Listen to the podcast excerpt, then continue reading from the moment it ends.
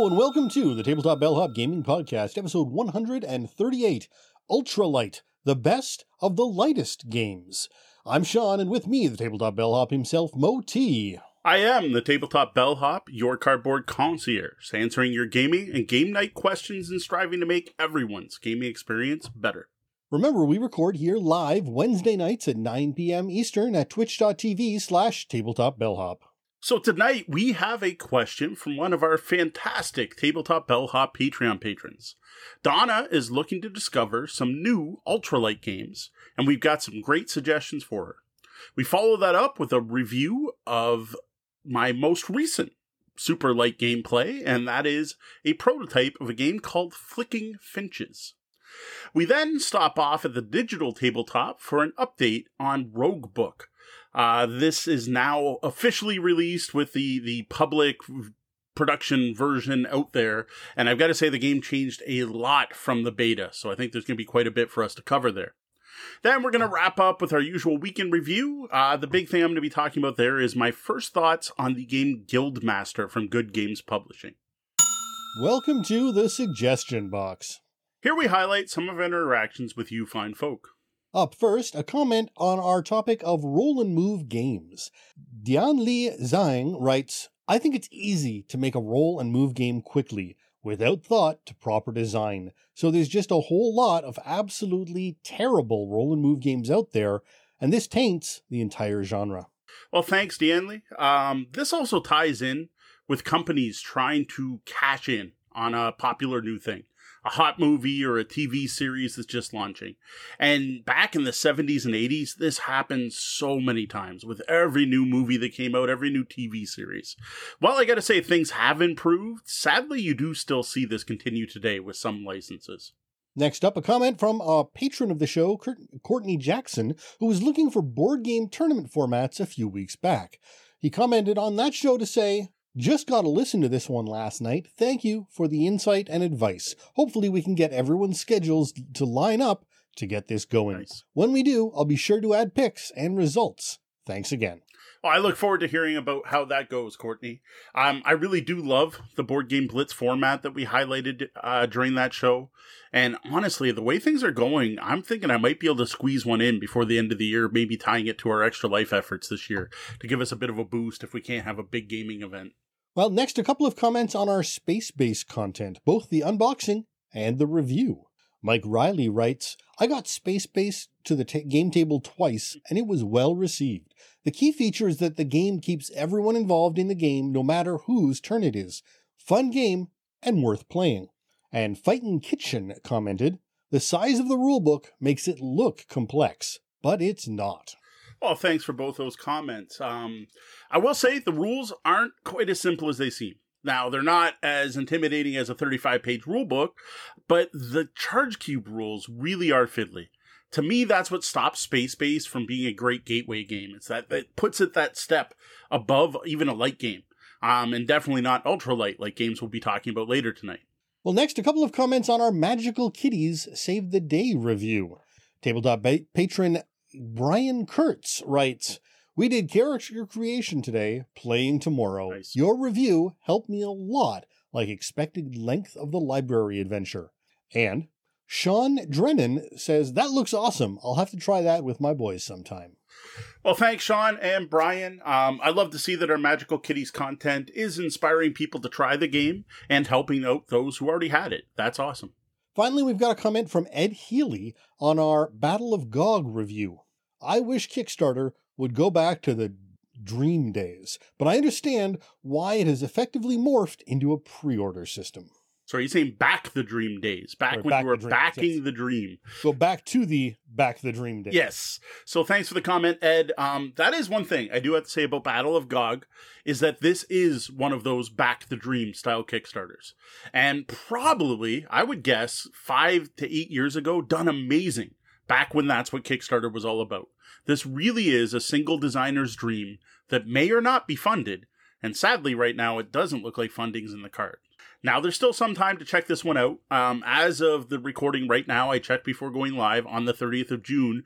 The Kickstarter is about one quarter of the way funded and still has 14 days left to go. So it's not looking good, but it's still possible. What's really hurting right now is the shipping rates that have gone up for everyone in board game well not even just the board game industry but for everyone shipping anything being made in china right now. So that is hurting it and getting the word out there about the game right? This isn't a CoolMiniOrNot. It's not a fantasy flight game. It's not a big well-known game.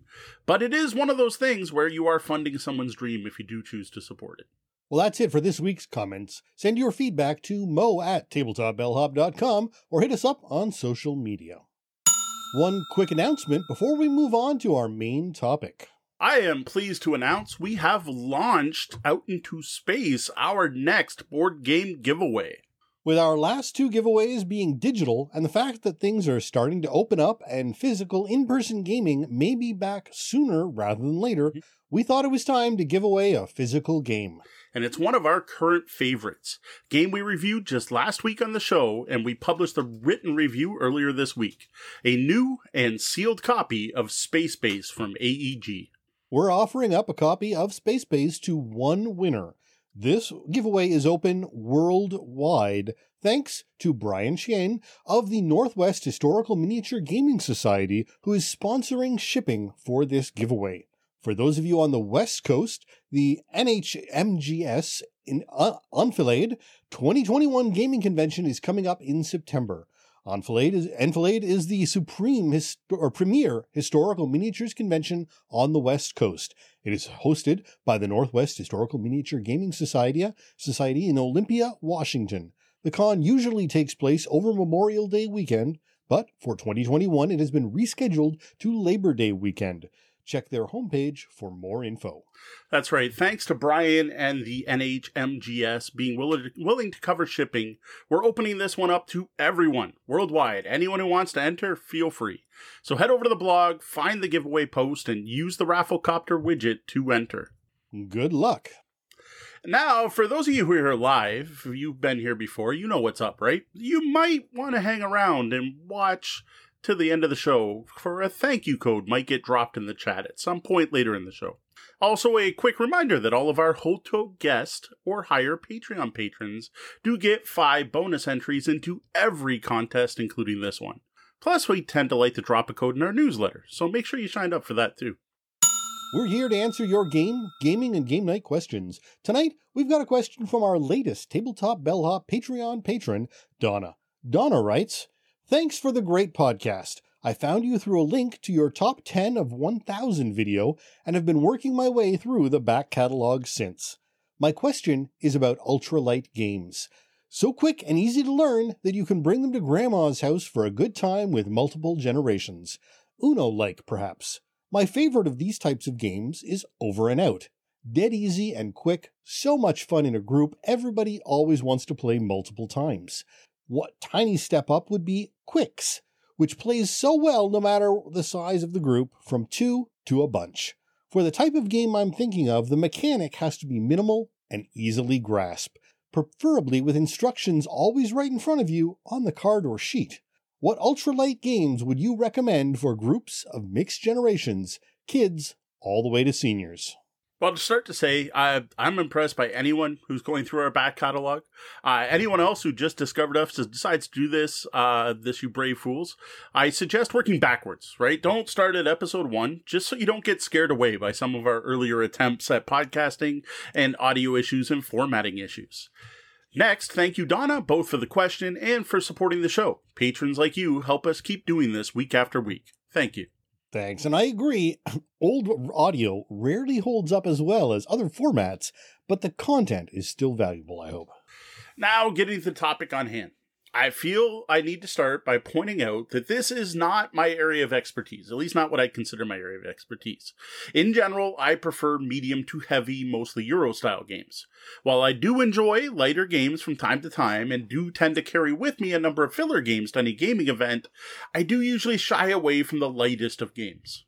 As a result of being part of this podcast, I must say my kids and I are probably more towards the medium weight as well for the most part, though they do play some lighter fare with mom. Now, that's not to mean that we're passing judgment on lighter games. There's no place for lighter games. There is definitely a place for them. Ultra light games just aren't the kinds of games that usually appeal to me or the gamers I usually game with. Now, this is a great example of how not every game is for everyone and how awesome that is. Now, I do have a surprisingly high number of later games once I started digging, so we do have still have plenty to talk about. Now, where I think ultralight games are awesome is exactly where Donna, what Donna mentioned in her question, for getting people together of all different types of experience levels, ages, and diverse groups of people together at a table playing games and having fun together.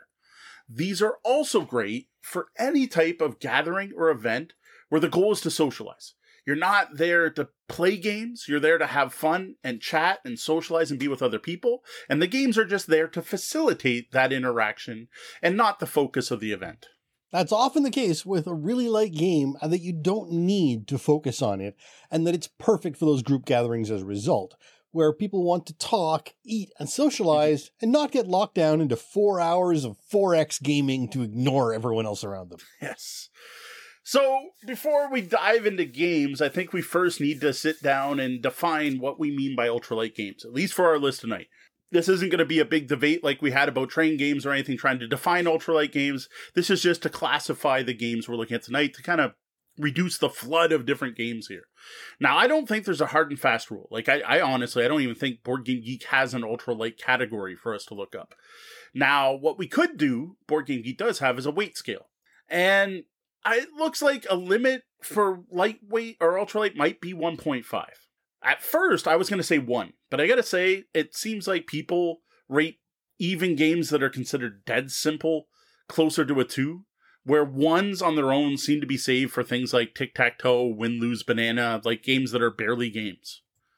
Lightness or weight in general is a really relative scale. So while Talisman may be heavy compared to Tic Tac Toe, mm-hmm. it's laugh- laughably light compared to, say, Starfleet Battles. Yes, and there's the whole fact that we are looking at Board Game Geek, which is generally a a super user site, right? It's a it's a place where gamers who are already into games go to talk about games. So their idea of what is light and heavy will have a lot of bias towards.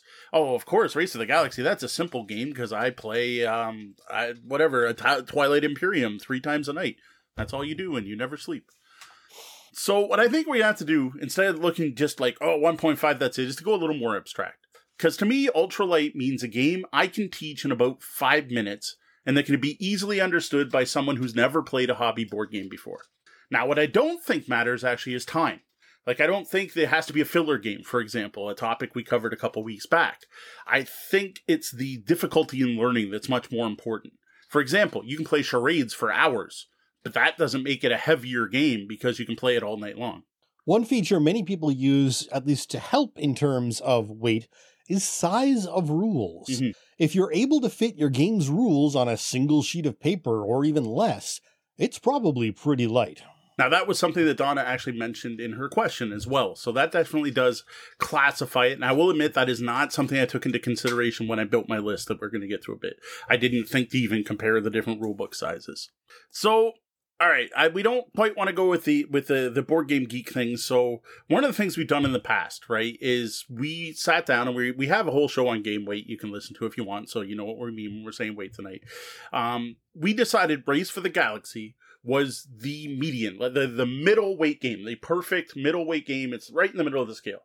And last time we looked on Board Game Geek, and I didn't confirm today, sorry, is it was a 2.5 weight. So according to Board Game Geek scale, it was right in the middle. And we use Race for the Galaxy to determine if a game is light or heavy. I play this game. Is it easier to play and learn than Race for the Galaxy? Well, it's a lighter game. Is it harder to play and learn than than Race for the Galaxy, or does it make my brain burn more than Race for the Galaxy? Well, that's a heavier game. Now, for an ultralight game, I'm thinking the upper cap should be maybe Fox in the Forest or Codenames. Those are the two games I'm thinking. Like that just takes that step. To me, that's a light game. I'm not saying that those are huge, complex games, but ultra light would have to be simpler to the those. What are you thinking for a baseline game to compare it to? Well, uh, with my with my gut and my noodling uh, with the BGG Advanced Search Engine, uh, I found roughly uh, a, a, hard upper limit would be 1.5 weight on Board Game Geek. Okay. So that is going to knock Fox in the Forest out of the running. Right. Uh, Fox in the Forest comes in at uh, 1.58. Yep. Um, and then uh, Codenames comes in at 1.28. So it safely uh, safely comes in there, actually a little lower than the cat than the uh, the upper limit of the category, but a, a decent reference. See, I'm thinking Codenames itself isn't ultralight just from personal experience. Because I have had that game fall completely flat and fail at a family gathering with my aunts and uncles due to them not getting the rules and not getting the concept. So, plus, the rule book is about 14 pages. It is not a one page rule book. So, taking that, if Codenames is 1.28, I'm thinking our upper limit should then be 1.25 on Board Game Geek a small step below codenames. So so like codenames is passed. So it has to be below codenames on the weight scale to be considered for ultralight for tonight. Right. Alrighty. So what I ended up doing for tonight's game recommendations is I went on Board Game Geek. I filtered it by games I owned and games I rated, and then I sorted it by weight and went from there, starting at the lowest number and working up to 1.25. So unlike our usual lists, when we do the, usually we do game recommendation lists are in no order. These are these are in order of weight, at least according to Board Game Geek. Starting with the lightest game, growing more difficult, more complex, heavier as we get down the list. Now, all of these games are still ultralight. None of these games would be should be considered heavy in any way or even medium weight.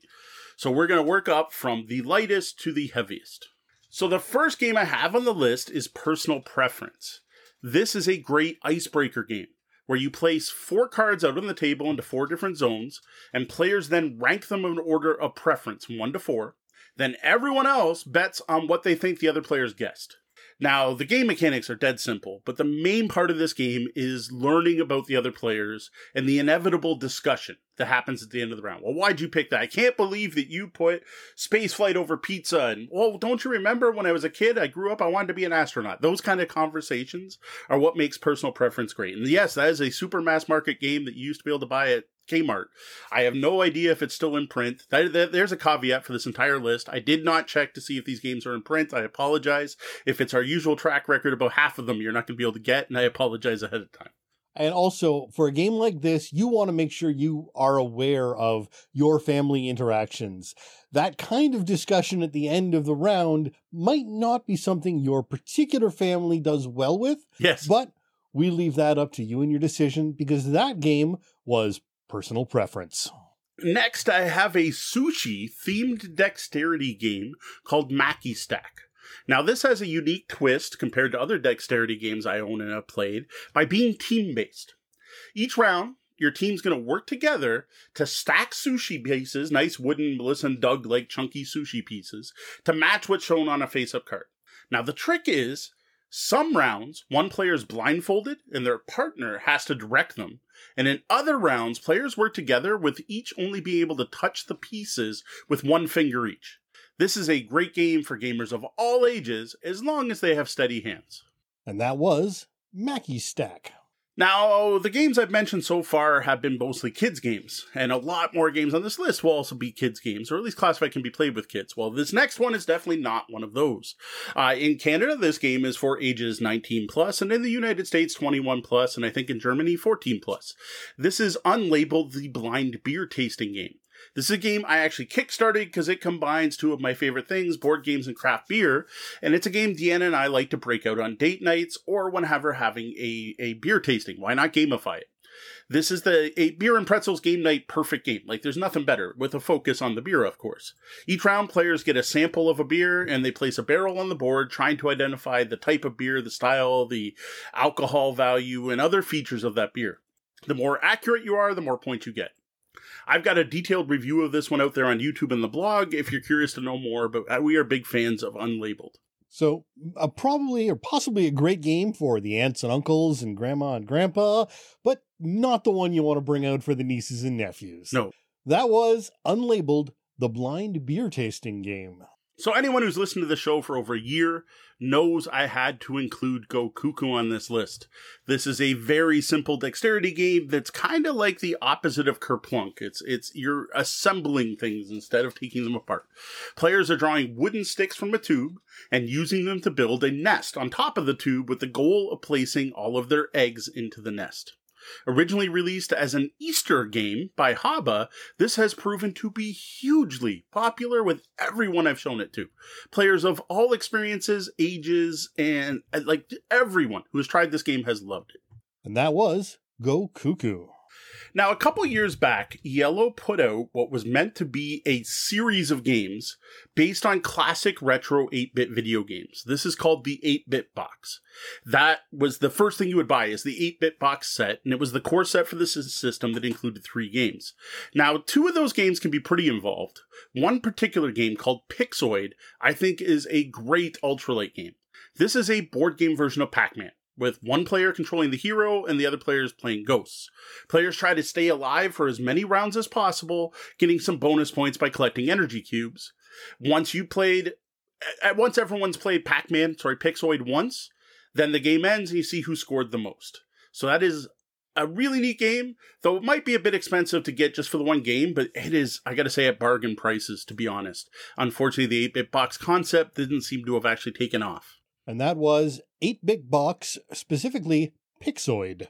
Next, I have Super Cats, which is a quick playing card game played over two rounds where players take on the role of Sentai cats. And if you don't know what I mean by Sentai, think Power Rangers.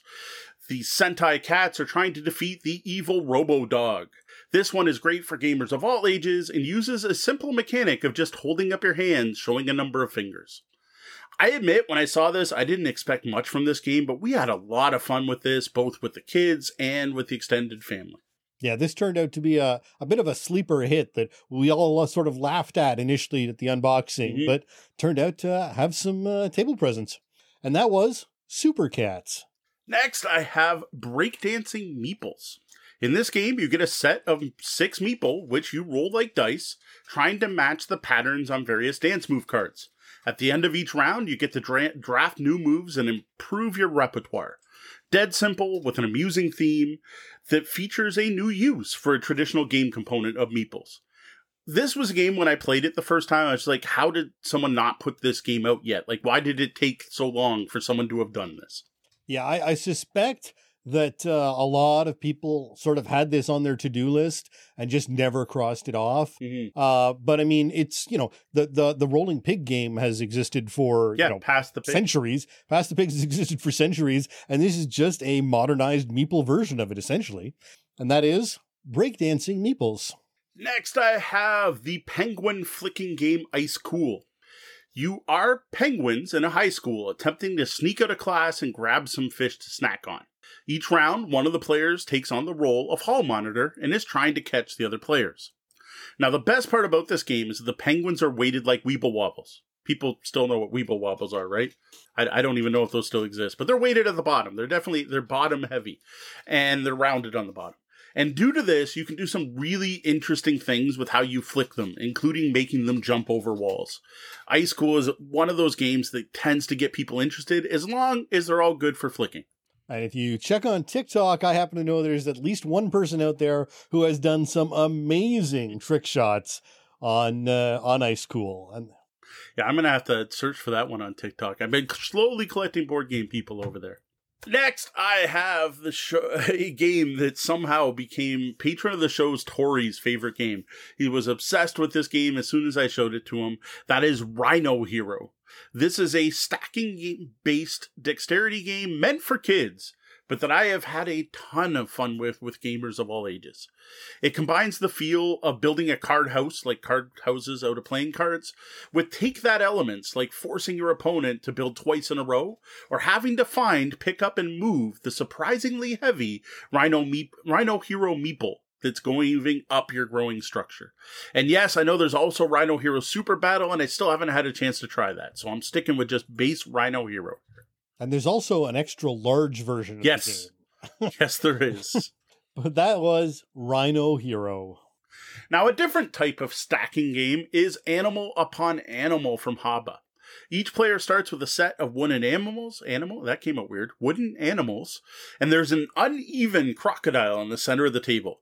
Roll the dice to see which animal you have to place and stack it on the crocodile or the existing animals. If any fall, you collect them all. First player to get rid of all their animals wins.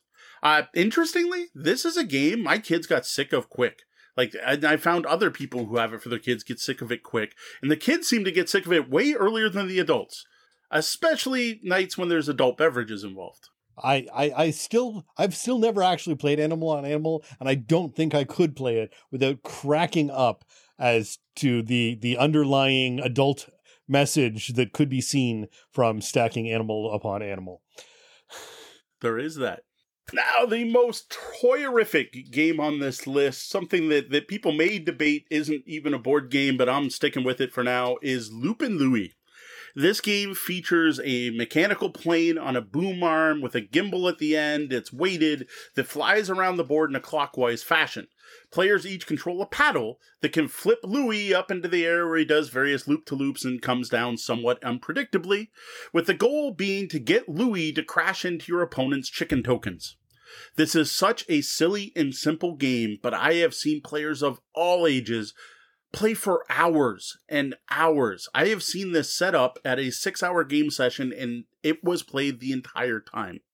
Now, there is also a Star Wars retheme of this called Loopin' Chewie out there. I have heard the components aren't as good and it only plays three players. So I haven't actually picked that one up despite the obvious Star Wars love and Star Wars theme. And that was Loopin' Louie. Next, the game all about making a psychic bond, Medium. This party game is great at all player counts. It's great for a two person date night, or a duet night, or a full party. Players each play a word card from their hand, then they work together to guess the medium of those two words, a word that applies to both of the clue words. Now, if they both say their words simultaneously, and if they say the same word, they win and get some points. If they fail, they get to try again, but now they have to use the words they just said. You get a total of three tries before the game moves on to the next player, and you just play around until the deck of cards basically runs out. And that was Medium. Next, I have Dr. Eureka, a science themed game that has players taking three test tubes filled with three different colors of balls. A card is flipped showing a pattern. Players then have to pour the balls from one tube to the other, attempting to be the first to match the pattern on the card. This is the whole you have various waters and you're trying to, or the, the tower toy that people had as a kid with three different pillars and trying to swap the order on them. It's a very traditional game done with some great physicality. First player to get their test tubes to look right wins the round, takes the card. First player to collect, I think it's three, but some set number of cards wins the game. Simple and fun and great for most ages. And that was Dr. Eureka. Now, my all time favorite dexterity game is Hamster Roll. This features a rather large wooden wheel with a number of slats or spokes on it. Similar to Animal Upon Animal, players start with a set of matching wooden shapes, and the winner is the one to put the last success, the last shape successfully on the wheel. The placement rules in Hamster Roll add a real solid level of tactics and even a bit of strategy to this dexterity game. And that is also my favorite dexterity game, Hamster Roll. Next is The Mind. Take a deck of cards numbered 1 to 100, give each player one card, now play them in order. Sounds easy, right? The thing is, players are not allowed to communicate in any way. If you manage to beat the first round, move on to a hand of two cards, and so on. It gets harder and harder, but thankfully you have things like extra lives where you can screw up around and throwing knives to get you out of a bind. Yes, it's a game. and that was The Mind. Next, uh, while going through this list on Board Game Geek, I saw Pictionary, I saw Win, Lose, or Draw, and I saw a number of different draw and guess games. Personally, I didn't put any of those on the list because of telestrations. This is Eat Poop You Cat or the telephone game with drawing. You get a clue, you draw that clue, then you pass your book to the left. That person looks at what you drew, flips the page, and writes down what they saw. Then they close the book and they pass it. Then the next person gets it. They have something written down. They try to draw it. You keep doing that until the book gets back to you. And you will be shocked by just how far away that final drawing or guess will be from your original clue. This is one of the most fun games I have honestly ever played in my life. Like, Telestrations is a brilliant piece of design. Yes, I get that it's just modifying an, an existing common game that everyone supposedly played, but it just works so well. Though you probably want to toss out the scoring rules, they're kind of silly. Just play as many rounds until you're sick of it or someone's thrown up their McDonald's from laughing so hard. And that was Telestrations, McDonald's not included. Yes. But wait, there's more. the game. This is a pitched based card game where players are given an item and a feature of that item and have to give a Ronco style pitch about that combo. But then, halfway through their pitch, they say, but wait, there's more, and flip over a new feature, which they have to include in their pitch. This is by far the best pitching game I've played, completely destroying all other games of its type. Now, sadly, this one I do know is long out of print. Um, it's put out by the Bamboozle brothers, Jay and Sen, and I've been begging them to bring it back. And every time I do, uh, they go, "Hey, give it us a publisher. We would love to bring it back." So, publishers, pick up this game. It's amazing. We'll help advocate it. And that was, but wait, there's more. Next is Ratuki. This is a classic card game recently reprinted by the OP or USAopoly. Players play cards from their hands, trying to make stacks of cards that start at 1, with each subsequent card going either up or down by one number. When you're able to play a 5 on a stack, you shout Ratuki and claim that stack. At the end of each round, you get points for the cards you gathered, but then lose points for any cards you didn't get played. And that was Ratuki. Next, I have Rumble in the Dungeon a game I haven't broken out way too long, and that's just because we haven't had public play events. You make a dungeon out of tiles, put one character in each room, and a treasure chest in the furthest room from the door. Each turn, players either move a character to a new room or have two characters in the same room fight, picking which one gets defeated. You can also try to bring the treasure chest with you and try to escape with it. You get points for being one of the last characters standing, and you get extra points if you get the treasure chest out. Now, the trick that makes this game work is the fact that no one knows which characters are played by which players. That's all hidden information designed at the beginning of the game. This is one of the fastest and lightest games that I break out regularly. I break this out at home as an icebreaker at the beginning of an event, or we're waiting for things to wrap up, and it's also great for public play events and can play a huge player count, I think all the way up to 10. This this is a great one, and this is or this was Rumble in the Dungeon. Now, of course, I had to put Pitch Car on the list tonight, though I don't know if I Pitch Car doesn't feel ultralight to me, though I guess the, the basic mechanics of Flick a Car are definitely pretty simple. The crash mechanics a little harder. Um, actually, there's a surprising number of dexterity games on the list, so which was part of what made it so long. But at Board Game Geek users tend to think, eh, it's a dexterity game, it's a one. I don't know.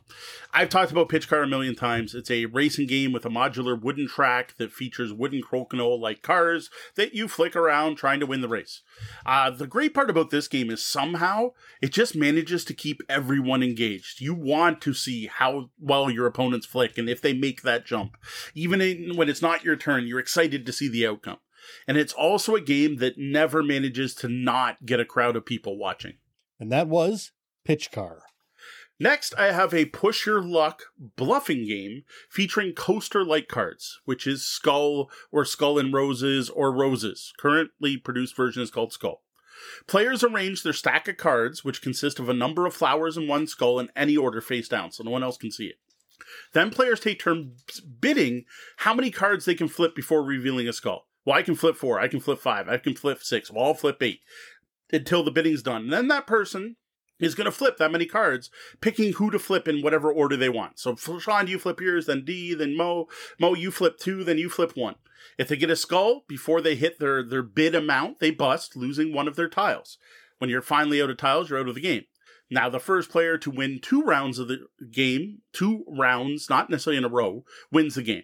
This is a great game for large groups, very simple, great drinking game as it uses coasters, though you probably don't want to use the one you purchased. But if you do have a coaster collection, as long as everyone has three identical coasters and one that sits out different, it, you can do it. Plus, you can literally play any number of players as long as you have enough coasters to play, which is one of the reasons you might want to pick up Skulls, Roses, and Skull and Roses just to have a bunch of different safe coasters. And that was Skull. Next, I have a very simple tile laying game about building monsters called Monster Factory. This is a fantastic gateway to other tile laying and matching games, specifically of the type where the sides of the tiles have to match, like Carcassonne or um, Isle of Skye. This is, I would say, easier to learn than dominoes because you don't actually have to count.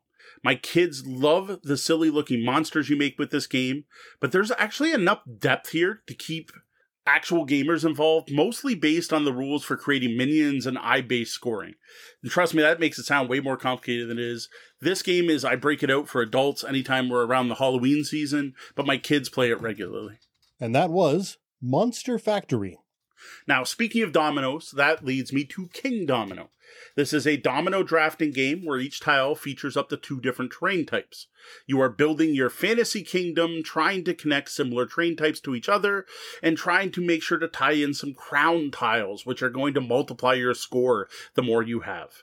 This one, like King Domino, shocked me for how much depth there was for such a simple to learn game. This was a game where I bought it at an extra life event, brought it to the table, read the rules, and was playing in five minutes. Finished, sorry, I didn't buy it. Sorry, finished my first game. I used a demo copy, then went, grabbed a copy, walked up to the counter, and bought a copy to bring home after my first play. King Domino is fantastic. And that was King Domino. Next, a truly classic mass market game that has been around for ages, Rack-O. This is one of those classics that's been around forever that I still love. One of the games I played when I was a kid. You start with a set of cards placed into a rack. The cards are numbered cards and they're in random order. Each turn, you can replace one card in your rack with a newly drafted card, uh, either from the top of the deck or from the discard pile. So there is some strategy there, with the end goal of having all your cards in numerical order by the end of the game. First person to do that wins, and there is a scoring system as well. I have enjoyed this game since playing with my parents, like like six, seven, eight years old, maybe younger. Uh, this is one my grandmother used to love that I would bring over to play at her house when she was still around. Like th- this, I think really fits Donna's question, and it's still readily available. And that was Rack-O. Next, I have Tsuro, the game of the path. You start with a really cool little piece representing a dragon on the edge of the board. Each round, you're going to play a tile from your hand, and every tile has multiple paths on it, so that every path goes out a different exit, a different side of the, the tile, with the goal being to stay alive as long as possible. Don't connect to a path that sends you off the end of the board and don't crash into other players' dragons while still trying to make your opponents do exactly that and end up off the board and crashing to each other. The last dragon standing wins. This is my go-to ultralight game to have at every gaming event just to keep people occupied while other games finish up or for waiting for things like food to show up. It's just one of those games I leave out on a table. Anyone who needs to play, I can teach them in probably under five minutes. Just walk up and like, you do this, do this, do this. Okay, I'm going to go back to my game and that was Tsuro. Now, if you want games that draw a crowd and get everyone at the table laughing, check out Cash and Guns. This is a game about thieves gathered after a big heist, deciding how to split the loot you are looking at a Steve Buscemi movie right here, basically a, a, a Coen Brothers, the end of a Coen Brothers movie, or Reservoir Dogs. Um, now this game does feature pointing foam guns at other players, so that's not going to be for everyone because of that. And depending on how you're raising your kids, you may or may not want them playing with toy guns. But if you're cool with the theme, this standoff game can be a ton of fun. This is a take that, laugh out loud, making deals and breaking them kind of fast and furious game from Steve Jackson Games. And that is Cash and Guns. All right, it was a long list tonight, I know. Finally, I want to finish with Ticket to Ride New York. To me, the simplified version of Ticket to Ride is, is the very edge, like like the very edge of what I'd consider ultralight honestly just because there's like it's not a one page rule book. There's enough little things with the routes to explain and and the way the the thing wipes if you get too many engines. It's probably just a bit over the fence. But i wanted to include it because this is my top. This is it. This is this is this is probably my favorite light game. Just getting off starting the next car- category. This gives you all the feel of ticket to ride in a small box easy to learn format that i find is really good for low player counts. And that was Ticket to Ride New York. And supposedly London or Amsterdam should also fit this category. Those are the other city games that are supposed to be in the same thing, but I've only played New York. Now, I do have two honorable mentions tonight. Um, first off, I have to mention Oi, That's Me Leg. My Leg. I would say Me Leg, but the actual title is Oi, That's My Leg. Um, this is the lowest weight game I enjoy, based on Board Game Geek. When, when I sort by weight, it is rated a 1.0, and it was the first game that showed up on the list. And I'm like, oh, I gotta mention that. So, oi, that's me leg, my leg, sorry. Is a game from Games Workshop. Yes, the the Warhammer miniature people. It was part of a series of four kids games that they put out in the 80s with the premise that this was supposed to be something you give your kids to do to keep them busy while you played Warhammer, which I thought was pretty amusing. Now, each game included a tape, like a put it in a tape deck music tape with trollish tunes on it uh, that we used to play while cruising downtown Windsor. Yeah, we were a little strange. It was that or anime soundtracks before people even knew what anime was. Uh, this is a rather fun roll and move game about collecting troll bits and an attempt to make two complete trolls. Take that elements and all the stuff you'd expect for a roll and move, like skip a turn and all that. I actually reviewed this one and talked about the other games in the series on the blog. So if you are curious about the troll game, games from Games Workshop. Check out the blog for that. Uh, we actually played some of the Trollish tunes uh, into one of the podcasts uh, yes. early on in our uh, early on in our series, but that was "Oi, That's My Leg." All right, the other one that showed up on the list I decided I wanted to include, but it's not really a game on its own, is something called Start Player. This is a small box game published by Bezier Games that is meant to be a game you play before starting the main game. Playing start player replaces whatever silly start player rule exists in the game you're about to play. You draw a card from a deck that will have something on it like the first player to say the alphabet backwards, or the first player to jump on one leg, or the players with most buttons on their clothes goes first. In addition to that, every card has an arrow on it, so if there is a tie, you just look at where the arrow points. So it actually does, just in case it's like the tallest person, you're all the same height, or whoever's wearing blue and no one's wearing blue, it actually accounts for that. It also includes a nice chunky big white start player meeple with a start player t-shirt on it, which is great if you play games that don't have their own start player token, which is something that I think every game should come with. As well as long as start player matters. Some games it matters, some it doesn't. Plus there's an added rule in start player that if you ha- currently have the token, you can't be the start player in the next game. So I, I, dig this. I loved it. I brought this to every game night. It was my most played game on Board Game Geek for a while. And then while Chwazi came out and that's just so much quicker and simpler. Except uh, there is that whole pandemic issue, so touching other people's phones is okay. There you go. Yeah. Well, start start player, you probably still also have to take some cards out. Right. I, I remember one of them being something about putting something in your mouth. And I remember someone putting the start player in their and, mouth. And we'll just leave that there. That wraps up our list of our favorite ultralight board games. Now, let's head over to the lobby and see if they have anything to add. All right, I got to say there has been a ton of stuff flowing by, and I was trying to ignore it. So I, I was good, and I ignored the list. I, I admit, I unfortunately I, I have also ignored the list. Uh, what I actually did while we were while we were chatting was I was massaging a board game geek search. Okay. Um, so I've gone into Board Game Geek and done an advanced search looking for things that uh, sort of match with what we've been talking about uh, when it comes to you know, ratings and and and weights. Mm-hmm. Uh, and uh, Board Game Geek tells me that the number one choice, of course, is Love Letter. Uh, followed- Love Letter is not ultra light to me. It's yeah. light, but it's not. It's complicated. You got 18 different cards you have to learn, each would do their own thing. It requires reading comprehension. There's no way it's a one page rule book. It's a 1.19. Nah, that's that's people hating on it and rating it a one because they're like, oh, love letters are too light. That's all for people who only play Candy Crush. Uh, the next three I think are, are kind of obvious. King Domino, which we have yep. on our list. Sushi Go, which you don't have, so you didn't have in your list. Yes, I was going Sushi uh, Go. I almost put on for your sake. Yeah. I, I had it there, but we already had 29 games, so I decided not to put it on the list. Yeah, uh, Skull, which you can you yep. had on your list. Uh, Dixit Odyssey is the highest rated Dixit on the game on the list. All of the Dixits yeah, would have all... been on this list depending on how I sorted it. Uh, but Dixit Odyssey is the one that actually has been been been out longest. I actually cut it off at 2010. So some the original Dixit I think is 28 2008. So So Dixit Odyssey is somehow an update to Dixit. I don't know what they changed. I loved Dixit when I first played it and then I I found it was too player dependent. And to be honest, I didn't put it on the list just because I'm like, eh, I, I, we got the 29 games. There was stuff I had to cut. Uh, the one that's actually highest on the list, if I sort by uh, geek rating, is Just One from 2018. I, st- I want that. I want to try Just One. Just One would probably should have been an honorable mention. Just One is a party game where one person knows the like you're, you you got one person guessing, yeah. and they'll say you know at chocolate bar, and then everyone else has to write down a clue to try to get them to say chocolate bar. The thing is, if two of us write the same thing, they get canceled out. So if Sean wrote Nestle and I wrote Nestle, they the, the clue hearer wouldn't hear Nestle, right? Like there's there's a way that works.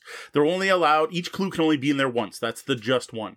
And then, of course, depending on how much gets eliminated, they have to try to guess where. It sounds fantastic. I, I tried to figure out who was publishing and reach out to them, didn't work. But yeah, that's one I, I if the the pandemic didn't happen, I probably would have picked that up by now.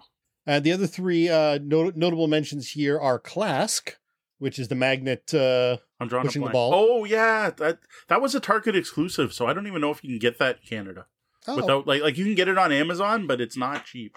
right. Uh, Point Salad, I have heard really good things about that. Have not tried it myself. and one I'm surprised didn't fall on your list, Junk Art. No, I, again, that one's not light because you have to relearn how to play every round. Right. There's so many different stacking games. Like that's like a 20 page rule book with all the different ways to play. So no, I, I saw it. So okay, going to the chat, we got we got May is asking if concept is ultra light. I would say no. Concept is not easy to get the concept across. It takes way more than five minutes to teach. Right. That- it's close. It, it, it's up there, but and once you get it, yes, like concept's a dead simple, quick game. But they're like new people. You need to play with a bunch of existing people and have the new people watch for a couple rounds, and then they'll get it. And as She Games points out, Concept is a 1.4. So there you go. Um, yeah. So Deanna agreed. Fox in the Forest should be light, not ultra light. Uh, Ryan's asking breakdancing Meeples over Meeple Circus, but we don't think you've played Meeple Oh yeah, I've, I played Meeple Oh, okay. Circus. Completely different games. Like like not even at all similar. Well, okay, sorry. There the uses an app and there's a time limit and there's Meeple involved. So I, I shouldn't say not at all similar. So breakdancing Meeple, you have all the components in front of you. And then you have cards where you were trying to set things up a certain way, but there's no rolling of anything. So like you'll get a card that shows two meeples holding up a, a, a balance board. So you just have to take two meeples and set up a balance board. And then there's another one that shows like a clown on his head with a ball. So if you manage to stack a meeple with a clown on its head with a ball, you're going to get the points. And then you get bonus points for how high you are. So you might have put the two meeple together with the panel, and then you might put the clown. Well, if you can put that on top of each other, you're going to get even more points. And it's real time. So there's music playing in the background, and you're trying to get the stuff built. And it's you're earning cards for matching patterns with the meeples, but there's no roll them. It's it's just it's a pure dexterity game with cute components and and really cute component. Like there's horses and elephants and all this stuff. And then later you can get money to buy new elements. That part I don't remember off the top of my head. I don't own the game. Uh, there was a demo copy at one of the local game stores, and I went to a demo night where someone taught me to play it. Uh, and Donna in the chat was mentioning, uh, recommending Towers of Hanoi and Amsterdam. Why, why am I blanking on Amsterdam? Why do I, I know what that Towers of Hanoi I don't recognize off the top of my head, and Amsterdam I am drawing a blank. Yes. So Deanna Deanna notes don't shout Robo Dog over and over when there is a dog in the room. We did learn that. Uh, Tech still hasn't gotten to play Go Cuckoo, which is just wrong. Yeah, Mo- M- Meeple Circus is a neat game. It, I, there's no reason to buy it because Deanna wouldn't like it, and it, it just I have other dexterity games. And yes, there are a lot of dexterity games, but again, I think that's because they're not really heavily complicated. I'm wondering if this is the 1973 Amsterdam, which is a move through the waterways. Uh, People love the mind, telestrations. Telestrations not fun with people who can actually draw. I I don't I disagree because you're passing. One person being able to actually draw does not ruin a game of telestrations to me. We we have played with people who can draw. I, I personally have not found that. Maybe if everyone can draw, but part of it is the time limit, right? If you use a timer and make sure that people don't have a lot of time limit, you don't have enough time to draw well. or, I- or I you have start drawing, you start drawing well, and you end up getting caught because you've gone into too much detail, and you've got you know gorgeous flowing hair, but you've missed all the details on the face that, that matter. There's a and then of, then someone guesses head and shoulders Yeah. because they saw hair. Like I don't, I haven't seen that impact. I'm not, I'm not trying to discredit that you haven't seen that Moonhaw, but I just personally have not seen it. Anytime we play with people, I can actually draw, but I can't draw in illustrations. The other thing is get switch to the the the non mass market version with the fatter markers, and that'll ruin anyone who can draw anyway. well, and also the upside drawn variant uh, can completely destroy anyone's hope of drawing anything. I, I that was on the list. Like it was in the board game geek list for the right weight, and I'd skipped it. Um, oh, there she's saying do it. Minimal art skills to go to random. Sorry, I'm trying to go through quicker here. Merch is here. King Domino is the only Lot of- thing Ryan's played. A lot of love for Rack-O. People really love Oh, Rack-O. Rack-O's good.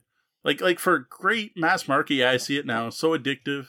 That was our favorite game. If we ever go to a, a, a um, what do you call it, white elephant, uh, you know, a secret Santa kind of thing where you'd like have to put in a ten dollar gift and Yeah. people randomize. We tend to go and pick up a copy of Rack-O from you know Walmart or wherever. Fair. No thanks. Dead man's draw. So no thanks. No thanks. What what weight does Board Game Geek give? No thanks. Uh, two, two, two. I'm wondering what that 1.14. did. 1.14. Wow. So why? How would I miss that one? That's weird. That should have been on my list. No thanks is a great one. No thanks is a fantastic game. You get past a card, you either put a chip on it and keep passing it, or you have to take it and you get all the chips.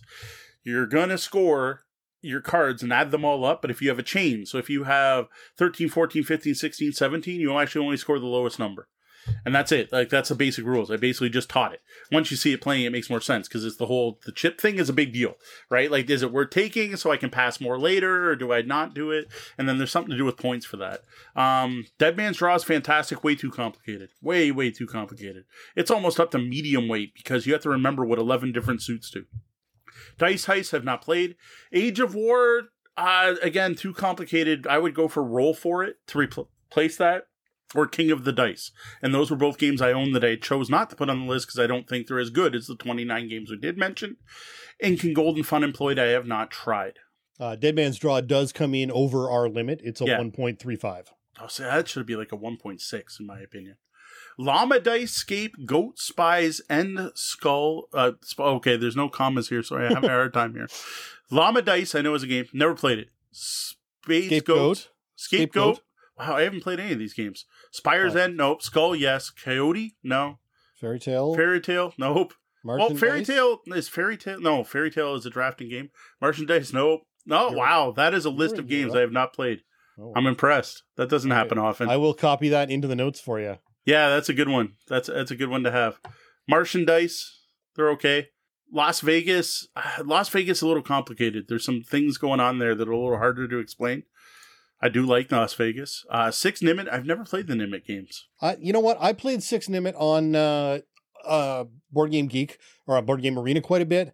My only concern is it could end up a little aggressive for a family thing. So yes, I think it is an ultralight, but it may not be ideal for family for family. Uh, So Ryan agreed that Dixit, maybe not. I think if it, it, it classified, I just didn't enjoy it enough. Yeah, that that seems to be the thing. It, it, it hits all the marks, but it seems to be a real deci- divisive game, right? You either love it or you Yeah. hate it. Math guy Dave saying the same thing. Dix, Dix is the least favorite of that type of game. Uh, Las Vegas is a 1.19. what's that? Las Vegas is a 1.19. All right, fair enough. I don't own it. I didn't like it when I played it. Breakdancing Meeple or Meeple Circus. Yeah, see, it's it's cutthroat. There we go. That's uh, yeah.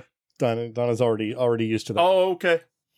Oh, Power Ticket to Ride Amsterdam is what she was talking about. Oh, Ticket to Ride Amsterdam. Yeah, okay, that go. makes sense. That's that's what happens when we get uh, out of- Oh, Doc when we Mau roll Mau. back. I've I've heard the name before. Mm. All right. Plus, we have some stuff here from the lobbyists. Uh, from sorry, from our Discord. So Nile, I know it, but I can't remember it. Telestrations we did have. Qwirkle, uh, it's it, it's light. It's not ultra light. It's close. I don't know. That, that if people played Scrabble, it's ultra light. So if you're sitting down with grandma and grandma knows how to score Scrabble, it's ultra light. But if they don't, the scoring in Qwirkle's a little weird especially getting 12 points. Dungeon Mayhem I have not played. Coup no, no hidden trader game is ultra light. The the whole fact you have to get that concept that one of the players is playing against everyone else to me puts that a, a step above ultra for me.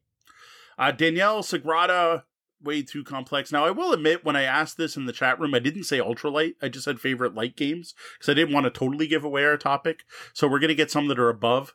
Gobblestones I don't know. Um Why do I? Sorrow, know yes. Gobblestones?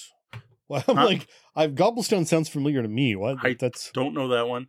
Uh, Dice Forge definitely a little bit above. Fluxx, I eh, I hate Fluxx. That's why it's not on my list.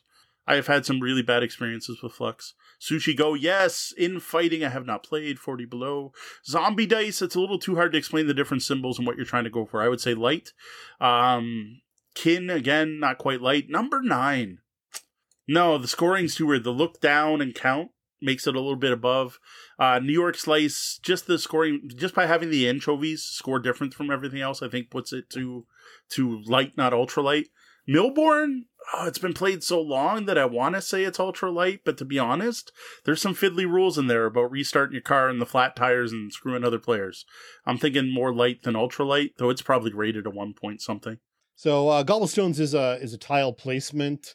Um, it's currently rated at 1.75, but that's only with four votes, so that means nothing. Yeah, that's awfully high. That means nothing at all. I would say it is. It is probably a, a one, th- maybe a one three though. So I think I think it is Yeah, just a above what we hair above, uh, just a hair above our our limit.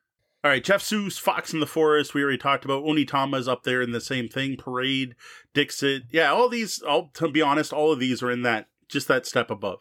So he's got Fox in the Forest, Onitama, Parade, Dixit, Love Letter, Coup, Welcome to the Dungeon, Jaipur, Red Seven. To me, that's all a step above. Then he throws in Unmatched to be light because the rulebook's small and the rules are easy to see. And and the one thing Sean mentioned it, and I pointed out, I'm like, any game that has rules for line of sight does not fall into ultralight to me.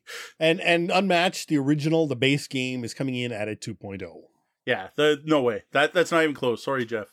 Um Raswell mentions uh more fluxx, cover your kingdom, which look neat. Munchkin, no, Munchkin's uh, too many fiddly, silly rules and rule arguments and card combos. King Domino for sure. Lost Cities. I was debating this one with D. I don't know. Is Lost, Lost Cities to me the rules for doubling the whole you can you can make the handshake deal. I forget what they're called before you go, which can double your score, and the fact you have to card count. One the- point one point four nine. yeah, see, it puts it, yeah, a bit above what we are going for. If we were doing the 1.5, yes, but, Yep. and then Sushi Go, And Marvel Fluxx again is also a 1.5. yeah, uh, Marvel, well, Board Geek says Mille Bornes does make it. See, I, I was, I, it has been so long since I've actually sat down and played Mille Bornes that I Yeah. don't know. I, I know you play these number cards, and then someone makes you plays a note of gas on you, and then you have to try to restart your car, and it's a race to some number. That's what I remember about Mille Bornes. Uh, and then so very wrong about games. We've got all those because we need to look up those. You're not familiar with most of those. so- Yeah, there's a whole time. We already mentioned those. Those Yeah. were already Yep. already in the chat. So um Gobblestone's really light.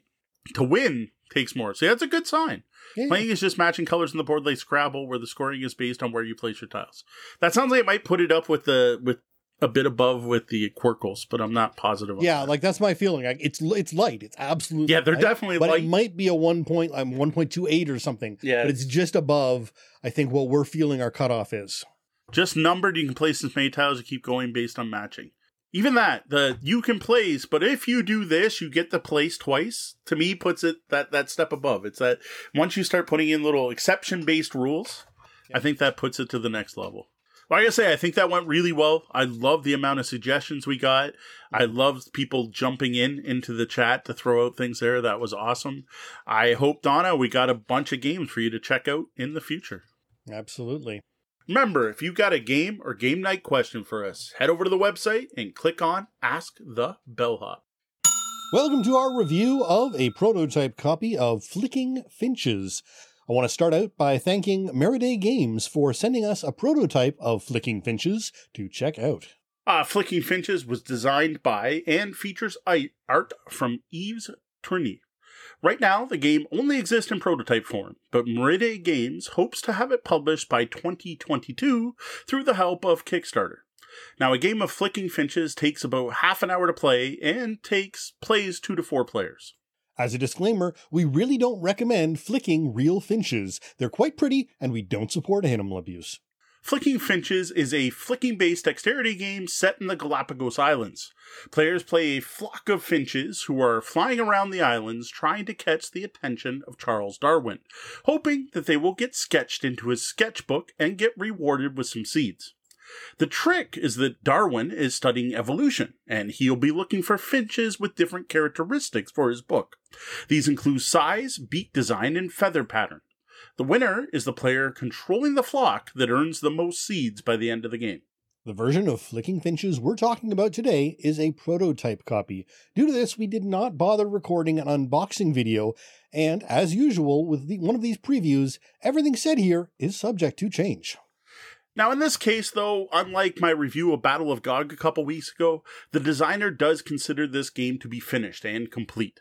Now, there is a chance something will come up during the Kickstarter or based on other feedback from other people doing previews right now. That's not expected. It's not expected anything that will change.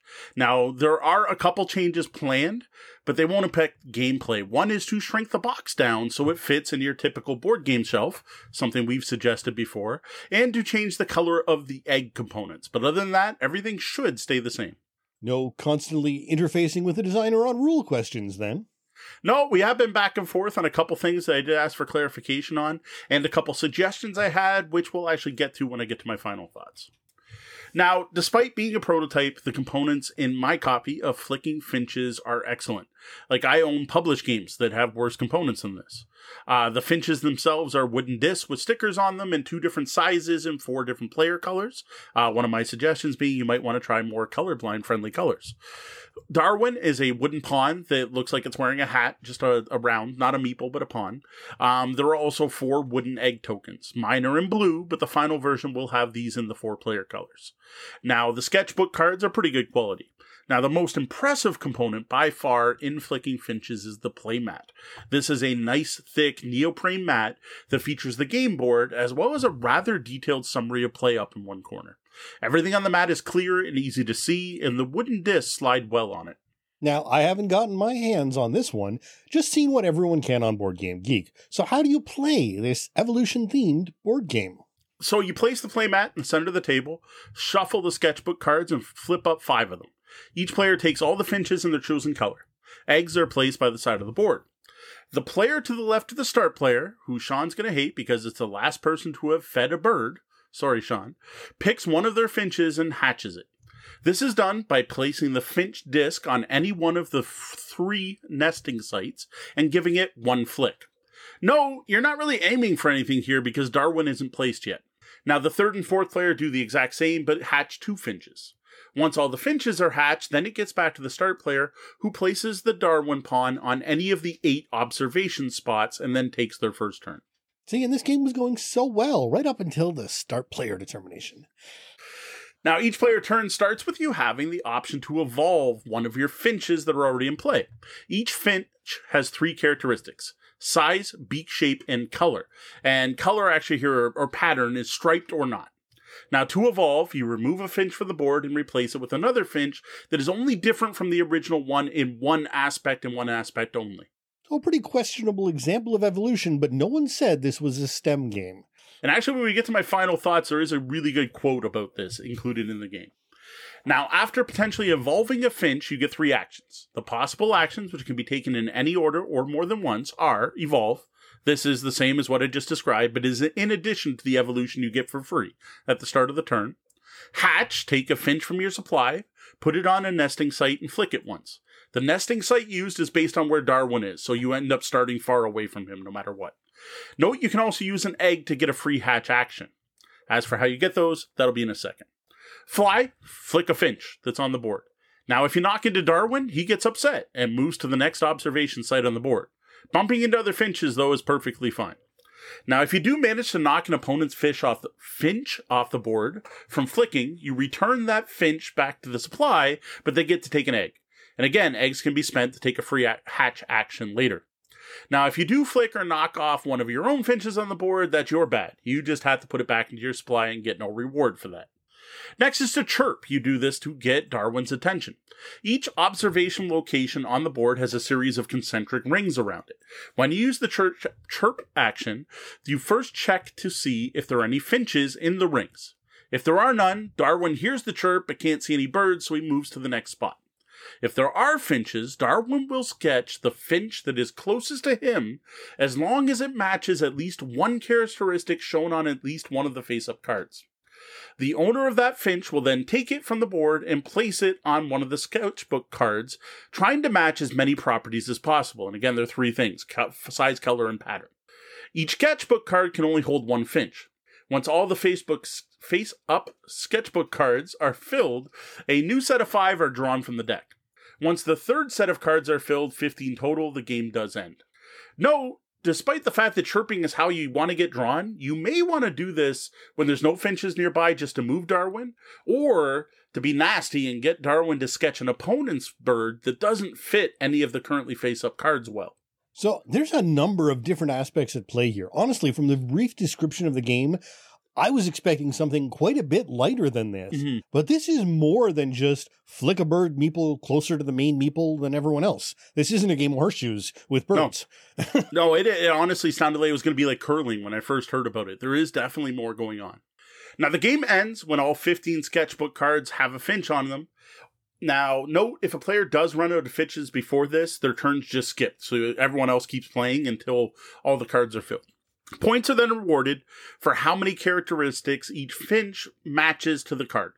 One seed's rewarded for one match, three seeds for two matches, and five for perfectly matching the card. Player with the most seeds wins the game. I've not really hidden my general meh attitude towards flicking games, but I have to say, I kind of want to try this one just to see if it can be as tactical as it seems. Now, in addition to these rules, there is an optional rule of adding clouds to the game. Now, the game comes with these three fairly large, bubbly wooden clouds.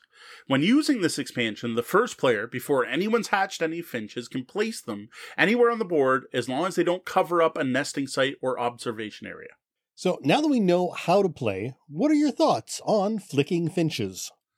Well, I'm pretty sure fans of the show know how much I love dexterity games. I love games where you stack, balance, or flick things.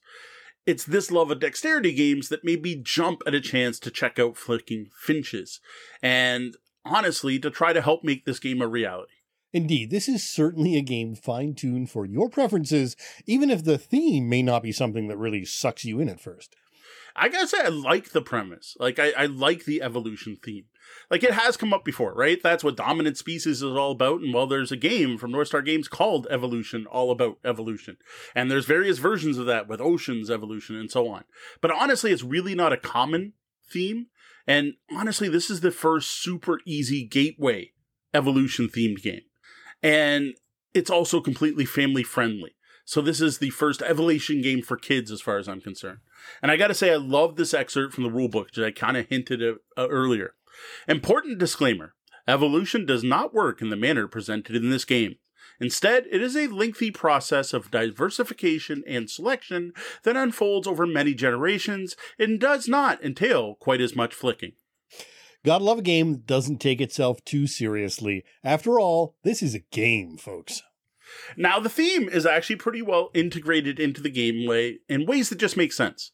Like, to me, I just found it really simple to explain this game to the kids. I basically sat down and said, Look, you want Darwin to notice you because he'll give you seeds, and you like seeds. Darwin is looking for specific things, though, and he'll give more seeds to birds he wants to draw. So you want to look at his sketchbook to see what he wants to draw, and then try to get a bird that matches one of those sketches as close as possible to him and chirp to get notice. But be careful not to hit him, because that'll scare him off and he'll move to another point on the island. Like, that was basically my introduction of the game to the kids. Note to self dive bombing scientists isn't a helpful trait for selection. Yes, which is why we no longer have any dive bombing finches left in the world today. Now, I've already mentioned how much I dig the playmat for this game. Now, in addition to being well designed and practical, I love neoprene for flicking games. Like, this style of game mat just works great because it provides some friction, but not too much. So it's unlike flicking on a wooden table where the dish just goes everywhere, but it's also not enough that you can't flick it and get it going. And I actually find neoprene really makes it easier to control your flicks after a little practice on the surface. Yeah, for people not used to flicking on neoprene, it will not, may not behave in the way you expect. Make sure you get the Mm. practice in before you sit down and really start a game. Although this is the kind of game you play it and you practice in your first round and you get better at it. That's what my kids did. They they they admit they they were not giving it enough. They they were in the middle. They were either flick it all the way across the board or barely move it. But by the end of the second game we played, they were going pretty good. Like they they they picked it up. Now, one of the things I do suggest, though, is to get that cloud expansion in play as soon as possible. Uh, if you played any games before, any flicking games, just throw them out there the first time. Because without the clouds, even at the maximum player count of four people, eh, but even more so when you're only playing with two, the board's kind of empty. What this does is make the game in a way easier and in a way harder. In, in not good ways. Like it's way easier to flick way too hard and end up off the map because there's nothing to get in the way. And on the opposite end, for an experienced flicker who's used to neoprene, it can be way too easy to reach Darwin in just one flick. Because again, there's nothing in the way. There's nothing to make it more difficult. Adding the clouds gives you something to run into, bounce off of, and you can do neat stuff like flick the clouds to move them, to cover up spots of the map, or block access to Darwin, or cover over a nest and things like that. It adds a, it definitely adds a more tactical level to the game. So much like in pitch car, uh, when you've got a track without rails, you just need to be so much more careful when there's nothing you can hit to Mhm. make sure that flick is just perfect or it's gone. Now, my only complaint about this game really is in regard to the Finch images on the sketchbook cards. Well, two of the characteristics that you're looking for in this game are really easy to tell apart at a glance. The pattern, which is striped or not, and the beak type, which is either thin and pointy or thick. The, that, that's easy. The problem is size can be hard to differentiate. The, the big isn't that much bigger than the small. And the other thing is, if you don't have anything to compare it to, it's almost impossible. So if you happen to draw five cards that are all small, or five cards that are all big, or as you're playing, you're covering up one, so you've covered up all the big ones, it's really hard to tell if something's large or small. I I do note that there are no images of the cards from the designer on the Board Game Geek page, so this may be something they're aware of and plan to fix before final release. I will admit I did bring it up to them. I did make a suggestion because they have a circle around them, and I suggested making the circle big or small, but they said then they tried that in playtesting, but players then thought only small birds could go on the small ones, and only big birds, excuse me, only small birds can go on the small ones, only big birds can go on the big.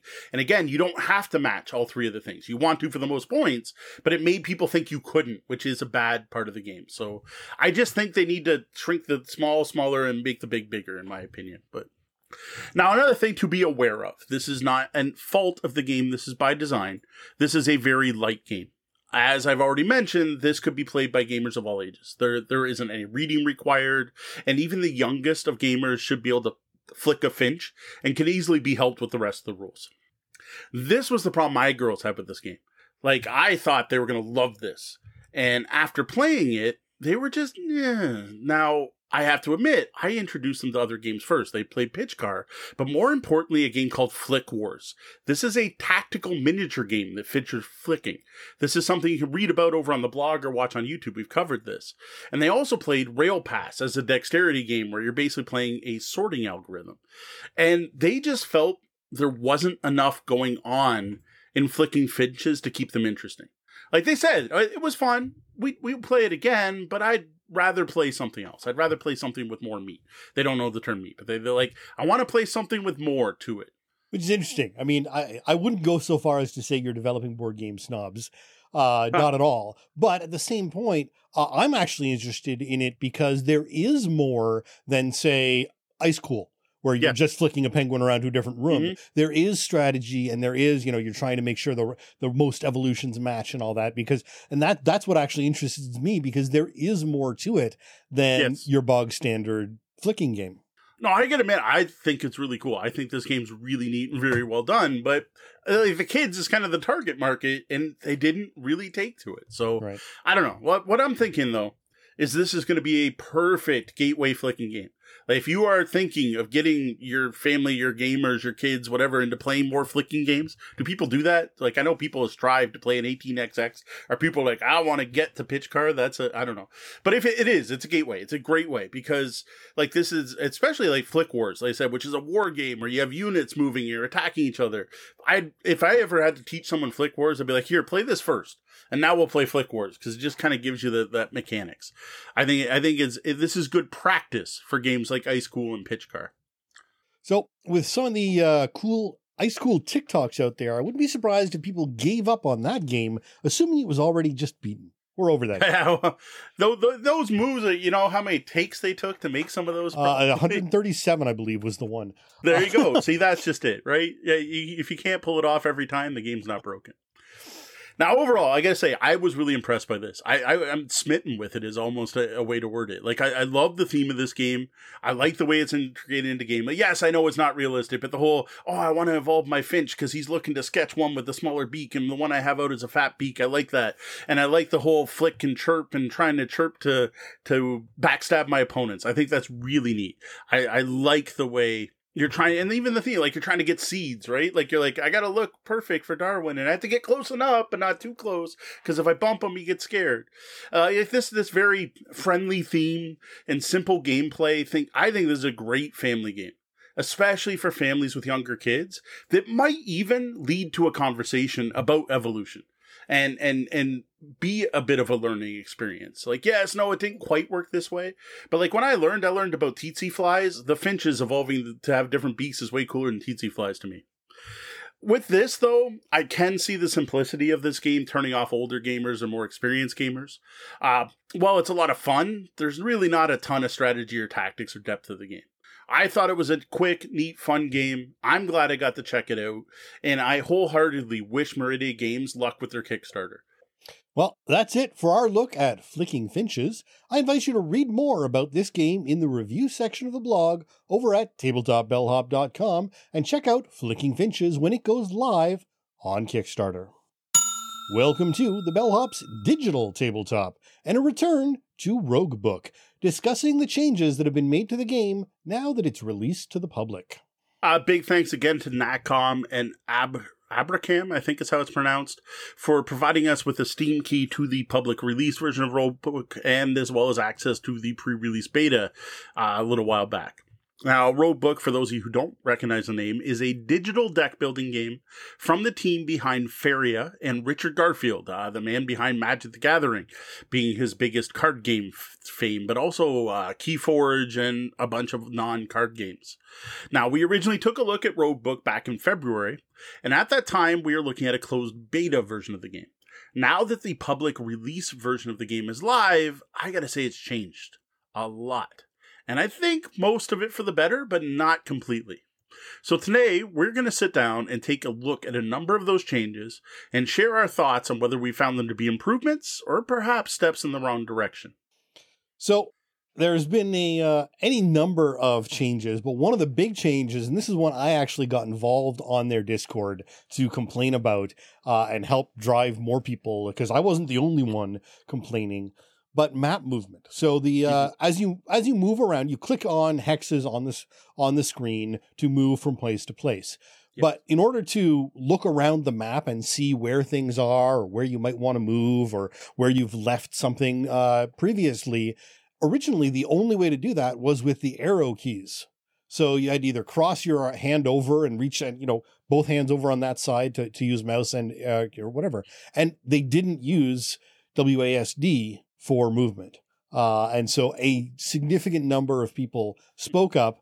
And while it didn't happen on the initial release, uh, one of the first patches finally gave us the uh, WASD movement of the map, which is so much more comfortable and just ease of use. See, honestly, I don't get this one at all. I, I easily just take my hand off the mouse to my arrow keys and move them, or just click around the map and walk back over to the left and then over to the right. This this one didn't bug me at all, but people seem to dig it. So sure, go for it. Right. Uh, next up, uh, you noticed this one actually more before I did was the completely revised starting decks. Yes, the the starting characters. Uh, well, for one, you don't even start with the same characters, so that was a little. Well, you start with the same two, right? Yeah. No, when you first start, you only have you. Not a second character? No, no, you get the, the, first tutorial. Two. It's the first two. Uh, no, it's the first two. It's the first two. Yeah, So you only have the first two characters. And I started playing and I was like, whoa, what's with all these companions? What's with this mounted card? Like, I, I, far as I can tell, these cards were in the game before, but they changed which ones are unlocked at the beginning of the game especially with the defender character with his whole headbanging thing. Like that was definitely not in the game before. Yeah, I like, the, like I don't even know where that came from. Yeah, I still don't even use the headbanging because it's it's it's. I, I, find there are better uses for that character. Yeah. Well, the only thing good about it is it, it's all combos, so they're free so you can do some interesting stuff with combos. But yeah, they they basically like here we played a lot of rounds of the original Sean more than me and kind of got used to the different characters and how they play. And then they dumped on you a completely new game. It almost felt like like even though I was playing the same characters, you had to relearn how to play them completely. And I honestly, um, uh, the more I play the new version, I think I prefer these decks. They just seem more useful, and I feel like I'm getting a little further though we'll bit more about that in a little bit. But the, that change was significant. It was just like, whoa, I don't even feel like I'm playing the same game. Yeah, I, I have to say the for anyone who played the um, the demo, which is what we got, uh, which is what you basically got in advance, uh, Mhm. they made significant changes to so many aspects of gameplay. While it looks the same, it feels like a different game. Uh, which is very a weird sort of uh, brain mi- mix up because again, it looks exactly the same. They haven't changed any of the graphics, Right. but everything you're doing is a little bit different. Yes. Like over overall. So the the other thing too is there's a tutorial. That didn't exist. The onboarding, I will say, is way better now. They they definitely walk you through how to play, how the things work, how to read your things. There is way more information on screen now during a fight. Like when you mouse over and turn, you're gonna see how much damage you're gonna take. You don't have to do the math in your head. You're gonna see if your shields are enough, and it really walks you through from the start how to play which is something that's often missing from betas. But it, I, I got to say, the onboarding was way better in this version. Yeah, my my only concern is uh, some of the information is almost too much. Uh, like for instance, that that that mouse over at the end when you see what's going to happen uh, is really kind of a a giveaway. I mean, it's nice for your for general players, but if you get into more advanced plays, it can actually be wrong. Uh, Oh. because you can have random things happen and you can have some so it's not even always right if you get into the Mm. really more complex stuff because they literally can't pre-calculate certain Right. things until it happens um and so there have been some complaints uh in the discord about that uh simply because when you get to that more advanced level it's not trustworthy anymore necessarily And you're going to rely on that if you had that from the beginning. Yeah. Right. Which I- which I can see being a problem. So the demo, you can only play two characters, and that was it. You were stuck with the the two starting characters. They have thrown in more characters, uh, a grand total of four, I think. Yeah, and, and now i think i mean these were always going to be coming i don't think Yes, this is anything we we knew these were coming. Um, it's it's odd. Um, the differences between them aren't as grand as I would like. I think is the big problem. Um, two of them in particular seem somewhat overly defense based. Um, Right. and and so yeah, the other two are way attack based. So yeah, it's it's interesting because it's I'm I'm just I, I feel like I would like more of a difference between all four of them Mhm. uh, rather than two attackers, two defenders, and there's your you know Bob's your uncle.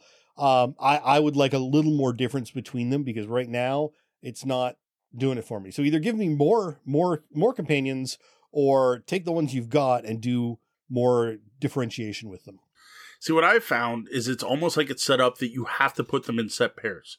Like, like you have to take an attacker and a defender. Right. You take both defenders, you're not going to win, and take both attackers, you're not going to win. That's that's the feel I was getting that that I didn't enjoy. I'm like, the, why are you limiting my choices? The the all attack definitely did not seem to be working for me.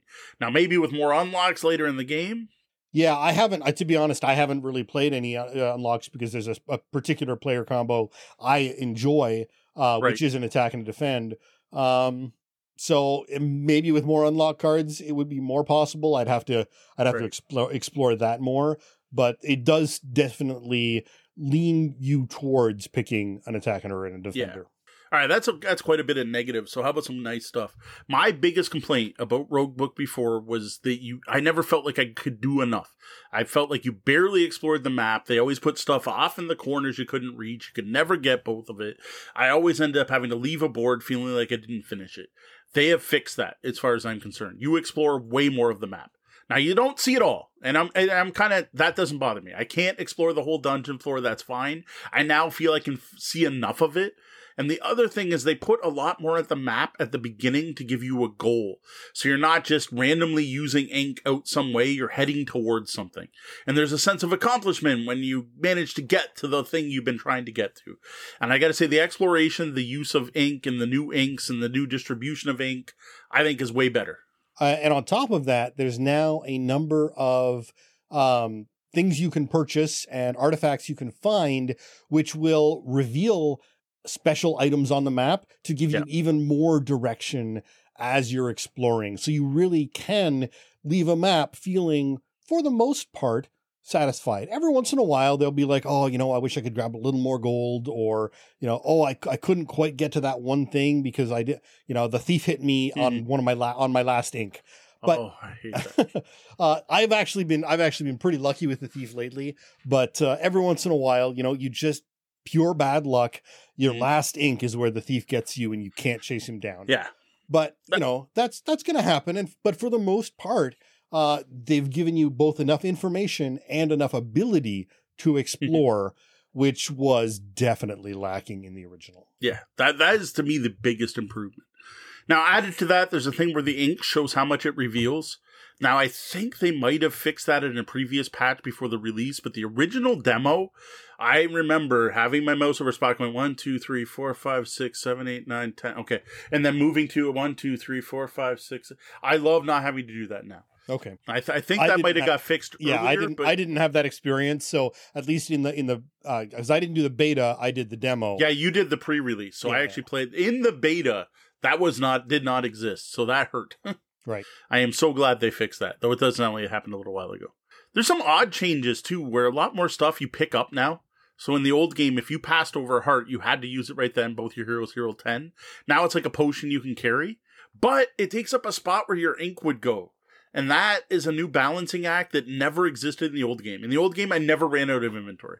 Now, usually I have plenty of inventory and I'm not worried about running out, but it is an issue now. Like, like I have Yeah. to use ink and I realize I have to use my hearts now because I want to pick something up. Now I've been I've been generally playing without picking up hearts. So the last thing I do before I make a charge for the the end is I will go and pick up the hearts so that I don't leave them there on my way out of the map.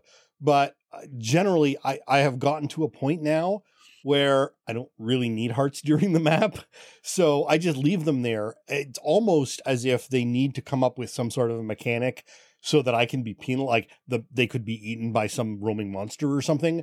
Uh, Right. because it seems almost unfair for me to be able to leave eight uh healing potions randomly around the map uh revealed and available to grab whenever I need. Um it, it just seems a little unbalanced now to be able to do that as if they were part of my inventory. They're just out there because you can't use them during a match. You can only use them between matches. So if I need healing, I just go pick up some of the ones I revealed. Now, do they carry over to the next floor? They do, yeah. Just Yeah. ink and ink and hearts now both carry Yeah, over. so that was a change. Well, as far as I can tell, it was a change. It's possible in the beta, I never had anything left. well, no, yeah. I mean, no one would ever go to a like go A to the next floor level with without a- anything left. Yeah. ink. Where I have I have gone to the next floor with ink because it's like the one where it reveals one space, and I'm like, it's I can't head to anything useful, so I save it for the next round. I've done it with a reveal three in a straight line, and I'm like, eh, that'll probably be more useful on the next map. And I and you can carry your hearts over. So the fact your inventory persists may be a change, but it's a it may or may not be a change, but it's something that now happens that I appreciate. Yep, no, absolutely. Now, along with the change of all the cards you can get, they completely change the economy of the game. Like, like completely. Like the the biggest change. I don't know. I don't even know what's the biggest change. If it was the the redesigning of the cards and the and what heroes start with what, but the cost for everything is different. Absolutely everything.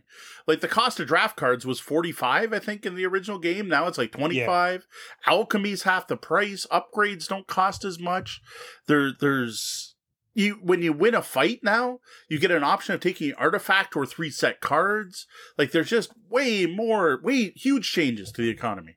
Yeah, no, I it was interesting because in the original uh again demo that I played, you often had to be careful because you'd you'd find something and you couldn't afford it. So you need Yes. to go run around and, and fight more in order to now it's very rare that I haven't got, you know, all the money I could need and I'm going before I fight the big bad on that level, I'm going back to the store to make sure Mhm. I can buy all the cool stuff I want um before I go up to the boss and I've never and the only time I run out um there are some advanced levels which uh once you've beaten the game the first time uh give you challenges basically and one of them is it increases the price of everything by 60%. Oof. Um so uh but again, you know, even that level I I it still didn't see feel quite as bad as it had in the demo. Yeah, the the demo you were scrounging. You were you were scrounging for resources constantly, Yep. hearts and money, and that that seems to be gone somewhat. And then you mentioned the the one thing that's probably worth bringing up that um the with the economy changing. Sorry, I just like mental block there and lost what I was going to say. So one of the things is there's so many cards now and you're getting so many cards unlocked and because you have the money to buy all this you have too many cards. This is a deck builder and one of the features of many good deck building games mm. is to be able to thin your deck. Yeah. and there are on very very rare occasions events that will let you take a card out but that's rare. Normally at best you're you're going to be able to change a card so it goes from something Alchemist. weaker into something else. But Yeah. you're still stuck with this increasingly thick deck of cards. I don't know. This game, I think Garfield did this on purpose. I think he wanted you to have fat decks because the entire leveling up system is based on how many cards you have in your deck. And the way you get unlock new abilities is by having so many cards in your deck. I, I think this one's by design, and I think that's going to be the big thing. The the exploration aspect, but also that for, for the fans of these kinds of deck builders, I think that's going to be either a selling point or something that'll make people not want this game. I think it's something that sets Roguebook aside. You are playing with fat decks. So the goal of the game is to make your deck as thick as possible and still be effective. I think that's by design. And I see I just feel like for and again for experienced deck builders like myself, uh while yes, you get a lot of benefits from having the bigger deck, it there it would be nice to be able to have that that trade-off Mhm. that that question is it worth me getting rid of this card that's been annoying me or should I keep it because it's, I'm going to lose a power if I get rid of a deck, right? If I'm going to drop Right. down a level, uh, maybe, and and that that extra level of decision could make it a, a stronger game. But again, I'm not. I, I Yeah, see, I, to I- question. I still Garfield. think that I still think that's part of what makes Roguebook different from Right. other digital deck builders. I, th- I think that's going to be a personal preference thing. So the the thing I was thinking about, we were talking about costs. There are a lot more things you can do to affect that. So with the with the scrolls, you can do things to affect the market prices. Yeah. which I found was a big change from the original game. Which leads to the the entire upgrading system has completely changed. Like there's a, a completely different tree that basically looks nothing like the one in the demo, and they have all completely different things on them. And wow, does it take a lot of scrolls to do anything on it? now, But you get a lot more. Yeah. So and, and and again, once you've beaten that game first, uh, and you get into this the the, the challenge mode, they call it New Run Plus. Um, these challenges give you ridiculous amounts of cards. Uh, I remember the first one I beat. Uh, I, I I think I had fifty seven you mean scrolls? scrolls. Sorry, cards. sorry, Yeah. scrolls. Uh, I think I ended up with fifty seven scrolls or something like that because I beat. Uh, you know, I had however many I got from the run. Plus, they gave me a bonus of like thirty or forty scrolls just Wow. for finishing that challenge. Yeah, which is a big change. Like before, this game was a, a run through a run fairly quick and maybe get one, two, or three scrolls and maybe even unlock something with those one, two, or three scrolls. And then maybe do two runs and get a total like 10 and finally unlock something big. Now you're spending 15 to unlock something simple, like one more heart on the board. It, it, it's a very different feel for the progression that seems less incremental. It's more big leaps. Well, it's it's exponential. I mean, because it's it's Yeah. like five for the first heart, fifteen for the second heart, and then probably thirty or something for the third heart. Yeah, it's it's a very different feel because of that. Now, one of the things I thought was neat actually is the story is more integrated. When you get to the first boss fight on the first floor for the first time, until you've beaten it, you have a very set fight, which totally threw me off. I'm like, where's the randomness? I want to see different bosses, but it's a storyline reason. And if you beat that boss, spoiler, you unlock a new character to play, which I thought was a little cooler than the original game. Like it, it gave me more of a feel that I was playing an adventure game and less of a roguelike, like where it's completely random. So I did enjoy that touch. Unfortunately, uh, when you do beat the game, there are only three levels to the game. Yeah. Uh, and and it's not that hard to beat the game if you are a you know a skilled Slay the Spire or or deck building roguelike uh type player. Uh, you're going to beat it pretty easily. It, it really isn't all that hard. It'll take you a few runs to figure out the the balance and things. I, I admit I had the advantage of playing the demo a, a good number of times to get somewhat familiar to it, but you'll beat it. Uh, but the game isn't over, of course. um, and I have to say, the way they did that was a little disappointing. Um, I'm, I'm glad the game wasn't over. You know, I if, if it had ended, I would have been really upset about the amount of money I spent on this game. Uh, and it turns out that there is vastly more gameplay than you than you might think. But at the same time, the way they did it story wise wasn't as cool as unlocking the first character on the first boss. See, I, I'll admit I haven't gotten that far yet, so I, I can't talk to that at this point. Now there is a fourth character that can be unlocked, which like basically is so obscure that you need to Google it to figure out how to do it, which seems kind of silly to me. Yeah, you'll you'll trip across it essentially, uh, and all of a sudden, if you are paying attention, there will be a new character there, but they don't tell you there's a new character. If you do this thing in one of the levels, and and, and it's it's it's a two step thing then all of a sudden a new character will be on the map somewhere there has never been a character before and somewhere you have probably never looked before. Yeah. Uh, and and it turns out I was actually missing the character, the new character. I knew there was one coming. I just hadn't noticed it for several games.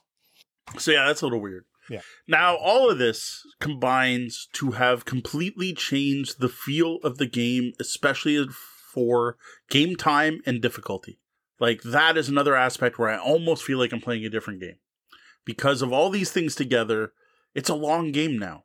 Yeah. And it's easy, which is part of what makes it long. No longer am I going in and possibly not even making it to the first end fight and then starting over with a couple more scrolls and making that inf- incremental improvement and then doing that four times and then finally beating my first minor min or whatever major minion and then getting a couple more cards and unlocking, and then finally getting to first fight, the first boss fight. My first play, I beat the first boss. Like my first play, like I hadn't done any deck building, just with the stuff I found in my first play, I beat the first boss. I'll admit I didn't get through the second boss. That took a few more plays, but again, it took a few more plays. It didn't take 50 more plays. And that's kind of what I expect from a rogue builder, rogue style game. And that seems to have been lost, but then replaced by a much more involved game which is much more long term and much more engaging because you're going to be playing longer. And it, I don't know if this is good or bad. For me, it's bad for a reason I'll get into in my final thoughts. But I, I it's just such a change. Yeah, it's it, the the game now for me. Again, I'm I'm I'm further on than Moe is at this point. The game for me is generally all right. Let's get all the stuff I can on the way to the third board and see if I get to the third board end game and whether or not I beat him. Uh, I will not always beat that third board end game, but the odds of me dying before I get to third board are pretty slim. I need to be taking a lot of risks and not not paying attention for the most part, mm-hmm. um, or for me to not get to the third board. And with the new exploration and the and the ex the the expanded map uh, you get, it is a hunk of time. You're not yeah. playing this on your lunch break anymore. That is, like I said, honestly, my my my main complaint. So overall, I like many, uh, probably most of these changes. Um, Sean so far sounded pretty negative, but I think he's still enjoying the game. Um, the thing I do dislike the most, though, is how much longer it takes to play. Like, like this used to be a filler. This was a game that I would play on a break. No, I don't have a standard day job with half hour breaks, but in the middle of doing things like, you know what, I'm going to take half hour, 45 minute break and I'm going to fire through a game of Roguebook. Sometimes two in that amount of time. I would get a little further in the game. I would hope to get a couple scrolls. Maybe I'd unlock something new. Maybe I'd get one of those artifacts that carry over, and I'd probably discover something I hadn't seen before. Now I have a game I need to dedicate downtime to play. Like I have to go, I'm going to sit down and play Roguebook now. Or I'm going to sit, just like I would be like, I'm going to go sit and watch Netflix or I'm going to sit and play XCOM. This is now a game where I need to dedicate time to it. Now, yes, I can play for half an hour and come back to it later, but I just, I don't want to do that. I, I want to play through a full game. I don't want to forget where I was or what I was doing with my deck building or remember what I'd done in past games. And I, I don't know. Honestly, I haven't been and probably won't be playing Roguebook as often anymore due to this change. Like I want to be able to jump in for a bit, do a quick run, earn a few things, start again on my next break, and just keep pound pounding through it. Like to me, that's what a rogue game is. A rogue like supposed to be like.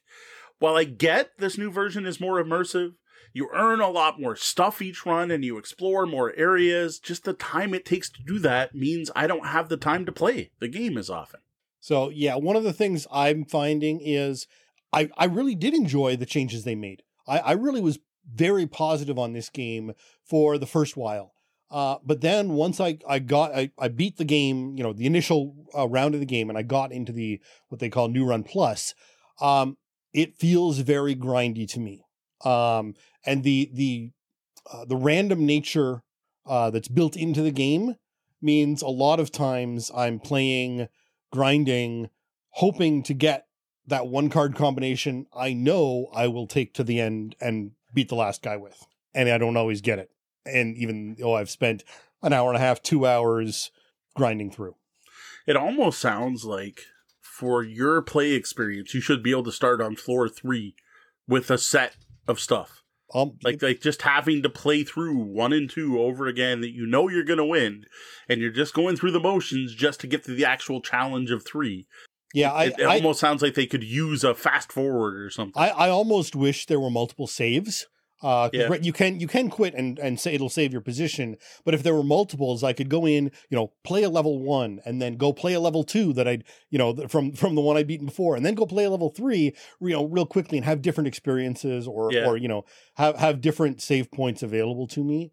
Uh, because yeah, starting again, starting it from scratch every, Every time. time, knowing that I'm I'm gonna take an hour and a half to get to the end. I almost wonder if I shouldn't stop exploring and see see how fast I can run it. But oh, maybe but again, then you're then you don't build your deck. So you're not building your deck, yeah, Yeah. because you do. You start fresh. This is not like Magic. You don't you don't start with a better deck. All that you actually unlock is the ability to find cards later, which is actually something else we hadn't mentioned yet. Is in a way, the more cards you unlock, the more you water down your chances of getting that card you need. Yep. Which is another aspect of the game that changed. I don't know if that's positive. yeah, it, it, I, Yeah. Now, for me, I I still think it's a solid game. Uh, it's honestly still my favorite from this genre of digital deck builders. Though overall, I I want them to be fillers. I, I want to be able to throw it on my phone and play quick. This I don't have on my phone. I don't want to have to dedicate time to play. But I'm going to dedicate time to play this over the other ones I've tried. I'll still play this now and then, but like I used to play it all the time. Like I would, um, I already started some deals before I start working on the show notes for this week. Let's play a game of road. I'll play through a round of road, and I would sometimes play two or three in one day. That doesn't happen now. Now I'm at the point where I play like once a week, if that. Usually Sean will mention he's playing, and I'm like, yeah, okay, that's something I can do when I finish what I'm working on. And I gotta say, I'm kind of disappointed because I expected to play the heck out of this game. I expected to be like a new obsession, and yes, it started like that for a bit, but it, it has worn off on me. yeah, I'm finding I generally get, depending on my days, about one game in a day, uh, which is a significant drop from Yeah. what I had been playing and what I expected to be playing once the full version became unlocked. Well, I think that's about it, unless you got any final thoughts or anything you want to share. No, that's all. All right, so that's it for our review of the public release version of Roguebook. And now the Bellhops Tabletop, where we look back at the games we played since last episode. All right, not a ton of gaming going on this past week for us. Uh, mainly some games of flicking finches with the kids, uh, a game which I think I've already covered in enough in the review earlier. Uh, but I did sit down to a two-player game of Guildmaster with Deanna. Now that I do think is worth talking about. I've been doing a lot of digital gaming with Roguebook, but I also picked up a copy of Aeon's End and dipped my toe into that experience. Uh, I want to hear about that after I talk about Guildmaster. So, Guildmaster is one of the games we got from Good Games Publishing. Thank you, Good Games Publishing. Um, they sent us to check it out along with Fairy Season Fun, Fair, and Unfair. Now we hammered out the fairy season review in record time, right? Got that was easy. I got to sit down with my kids. It was their kind of game. We played it. We played a bunch of games. We played I don't know how many, and it was nice and quick. And we got the review up. Solid game, very fast. A little too complicated to make our our, our ultra light game list tonight, but it's nice solid light game with fantastic artwork. Then we moved on to Fun Fair, and same thing. It didn't take us long to get that one reviewed. It, it's nice and easy to teach. It's good to um, kids. Our kids got it. We were able, and at the time we were able to play that with extended family, so that went great. And then we moved on to Unfair. Now we did play and talk about it a bit, but we still haven't done a detailed review because, for one, I really feel we need to play this at higher player counts. We were playing that right when the lockdowns started, and we ba- quickly got limited to playing two player only.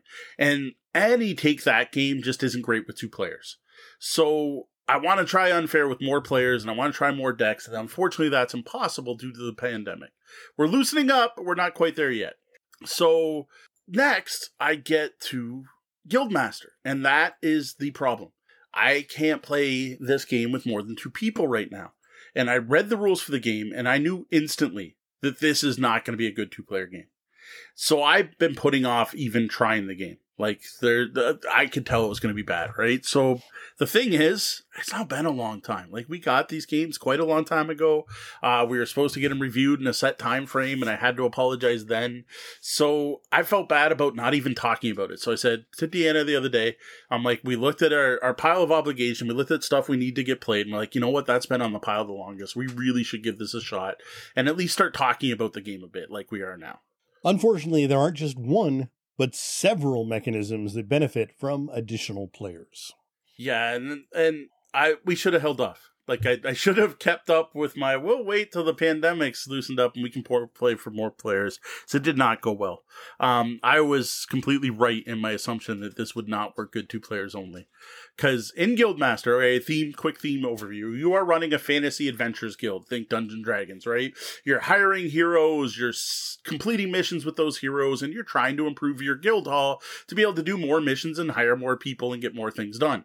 This is all done with mechanics that are very well tied to this theme. And it works really well. It integrates really well. The problem is, many of these mechanics are things that just don't work good with two people. Like, first off, you hire people when you're hiring an adventurer, there's an auction. You don't call it an auction, but if two people try to hire the same hero, the player who brings the most money wins that person and spends the gold. That's an auction.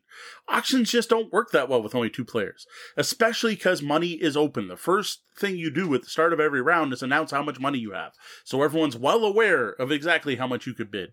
Next up, you have the completing of quests. When two players both attempt the same quest, you play a prisoner's dilemma a literal prisoner's dilemma where you talk about what you're going to cooperate over, how you're going to split the goods, and then you throw down a token that says, I do it or I betray them. With two players, there is no reason to do this, right? That, that like it just doesn't work. Like prisoner's dilemmas don't work. There's no reason to cooperate ever with two players. Then, when you complete a quest, most of the rewards are take that style rewards that are get this or penalize the opponent's guild. And while with two players, that, that that opponent's guild is always the other player. You're just hammering on that same player over and over again. Yeah, it's it's a decent enough sounding game concept, but I do wish publishers would stop advertising player counts that don't work. And I got to say it doesn't. Like all of this combined into a terrible runaway leader problem. Once one player gets some better heroes or completes a couple of quests due to lucky die rolls before the other player does, things just continue to ramp up because now that they've got more heroes and they've completed more quests, they now have more money so they can recruit more people to complete harder quests. And all those harder quests, every time they complete them, they're able to penalize the other player with the punitive actions. And the punitive actions get more as it scales up. Yeah. So before the comments fill up, I don't for a moment doubt that there are solutions, house rules, and ways to fix this. But that's separate from a review, which should be about what's in the box. Yeah, I haven't looked any of that up. Like, and, and to be honest, before I get hate mail from Good Games Publishing fans, let me say the game looks good. Like, it looks solid. The mechanics all seem to work well, and I gotta say, fit the theme. Like, it feels like I'm going to hire, and of course, if I'm going to hire a guy and I bring more money, he's gonna go with me than he's gonna go with my opponent, right? And when we get to go kill the owl bear together, we should have a discussion about do we kill the owl bear? Do we work together? Do you want to try to trick the owl? Like, that all fits the theme really well. The components are also awesome, like really nice looking components, a nice long board. You got this like silk tassel thing to show when your turn's done. Really good. And the game is is is, is looks fantastic. It just doesn't work well in a fun way at only two players. Yes, it works. Mechanically, it is sound. You can go through the motions. And I can totally see how all of my complaints with the game would be fixed by adding just one more player to the table, and how they'd be even better with four players at the table. So don't take this as writing off Guildmaster. I'm not saying it's a terrible game. I'm just writing it off at two players. I have no interest in trying to fix this at two players. This is not a game for Deanna and I to sit down and play. This will be something to break out once we can get people together. All right. Well, we already talked a lot about Roguebook, so I won't go on uh, Roguebook, so I won't go into that. But Aeon's End is certainly an interesting experience. I've only played the tutorial in one other game where I just randomized all the things, uh, but it has caught my attention. Uh, my one complaint that I've got about it so far, and again, I'm, I'm just tipping my dipping my toes in, is that uh, because I haven't played the physical game, the card colors and the iconography haven't been as obvious to me as I would like. Um, I found I was spending so much time hovering over things for tooltips onto what a card was actually going to do, and it really made the game drag on. Um, I think next playthrough, I'm going to try and be a little bit more deliberate with what I start with, uh, rather than just doing all the uh, the randomize everything and uh, and and learning what the tutorial didn't get to because the tutorial basically just told me, okay, this is how you cast a spell, this is how you use you get a gem, and this is how you buy from the store, and this is how turn order gets randomized. But then it didn't go into what all the different things you can do are, what all the different spells and things are. Because Okay. again, there are so many. Uh, but I, maybe there's a you know a discussion somewhere in in help file of of the, all the iconography that I haven't seen yet.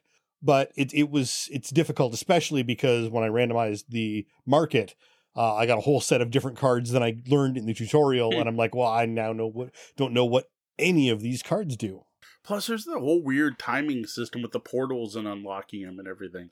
Like that's one of the funkiest things in Aeon's End. Besides, besides that, you don't shuffle your deck. That whole staging cards and is messed up. Yeah, I mean the portal thing made sense. At least maybe, maybe it makes less sense physically than it does digitally. Yeah. because digitally I actually got that pretty quickly.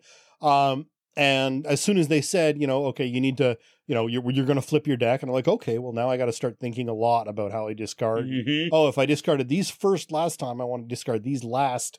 Yes, time and- and, you know, Get things lined up in the deck and all that, and that was that's fine. I can I can deal with that sort of stuff. But what I can't, what I was really struggling with was okay, that's a fireball and a slash, and then I'm not sure what that symbol is, but okay. oh, that means if if I cast that card, I've got to burn a health off somebody, and and I mean the one thing I, I that shocked me um is how unbalanced the game is deliberately. Uh, it's one of those deck builders where you aren't supposed to win easily at all. uh, you're gonna die Co-op. you're gonna die and you're gonna lose your you know you're gonna you're gonna lose portals because you've died and and you need to keep fighting through and you're you you know the bad guy has three times more health than your city does Mhm. and i like that i you know I- it's it's not a game where i'm gonna win this all the time um and that was fun so i you know again i i'm feeling good about it but i really do need to learn the iconography and, and get a better Yeah. feel for what these cards are going to do and and how i should be buying cards. Yeah, see, and uh, playing my copy might not even help because, like I said, I have a first printing, and they changed all the art and- art iconography since then. So Right. I don't think I could help you with that one. All right. Well, how about a look ahead? What do you have planned for the coming weeks? All right, so as of today, here in Windsor, we have open entered stage two of reopening, and also as of today, I'm fully vaccinated. Now, Deanna just got her second dose of Pfizer this morning, so a return to in-person gaming is on the horizon. There is light at the end of the tunnel. Um, hopefully, even like even the Delta variant seems like it's people who have been immunized are are in pretty good shape for it. Although it seems like Canada seems to have forgotten that kids 12 and under aren't vaccinated yet whenever they talk about how the percentage and we're perfectly fine only unvaccinated people are at risk and we've got a lot of kids so we'll see. Uh, but we're getting there. We're really close. So with the things the way things are today we can also actually start gathering with extended family. So i'm hoping for a game night over at my in-laws again something we haven't done in i think a year at this point but something we were doing at the start of the pandemic which hopefully that can happen um as early as this week. So this will get us a chance to finally get games like guildmaster played properly with the, the right amount of players. And another one that's been on the pile way too long sorry cge is trapwords. We have not had the people to be able to play trapwords. So can finally get to some of these games of obligation games. And as mentioned earlier in the chat room, it's also going to let us get back to topics like what are the best games to play on my lunch break at work and what are games for a library game night. We've had those built up for a year and a half. People have been asking us stuff, and I'm like, I don't want to talk about how to run public play events when we can't have public play events. So that's another one. Um, the other thing I think we should probably do, we're getting to the end of the month, we should probably set up another patron game. And I'm thinking now that we know it exists, a five player game of Space Base on Tabletop Simulator may be something we can set up. I'm hoping maybe to try to get that set up later this weekend. I know you're not free Sunday night, but maybe we can figure that out. But that's something we can talk about later. And uh, Sunday may be becoming more open, so we'll we'll talk again. Yeah. All right. Now, a quick shout out and a thank you to some of our VIP guests, our Patreon backers. We greatly appreciate their support. Brian Sheehan, thank you and the Northwest Historical Miniature Gaming Society for your help with our current giveaway. David Miller Jr., thanks, David. Brian Kurtz, thanks, Brian. Yuho Rutila, thank you. Jeff Seuss, so how are you and Sheila doing on the vaccine? Is is there a chance of in person gaming coming up? Well, that was the double bell. That means my shift's coming to an end and we're going to have to lock those front doors. Though the doors to the lobby are closed, you can always find us across the web and social media as Tabletop Bellhop, one word. You can visit our website at tabletopbellhop.com, find our podcast on your podcatcher of choice, and sign up for our newsletter at newsletter.tabletopbellhop.com for weekly updates. As always, links down below. If you dig the content we've been putting out and would like to support our continued efforts and let us keep making this podcast once a week, please consider tipping the bellhop at patreon.com slash tabletopbellhop. Well, that wraps up the time we have for the show tonight. For the lobbyists, thanks for joining us, and be sure to stick around and join us in the penthouse suite for the after show, and stop by Sundays for brunch. For Tabletop Bellhop Gaming Podcast, I'm Sean. And I'm Moe. Thank you, and, And game, game on. on.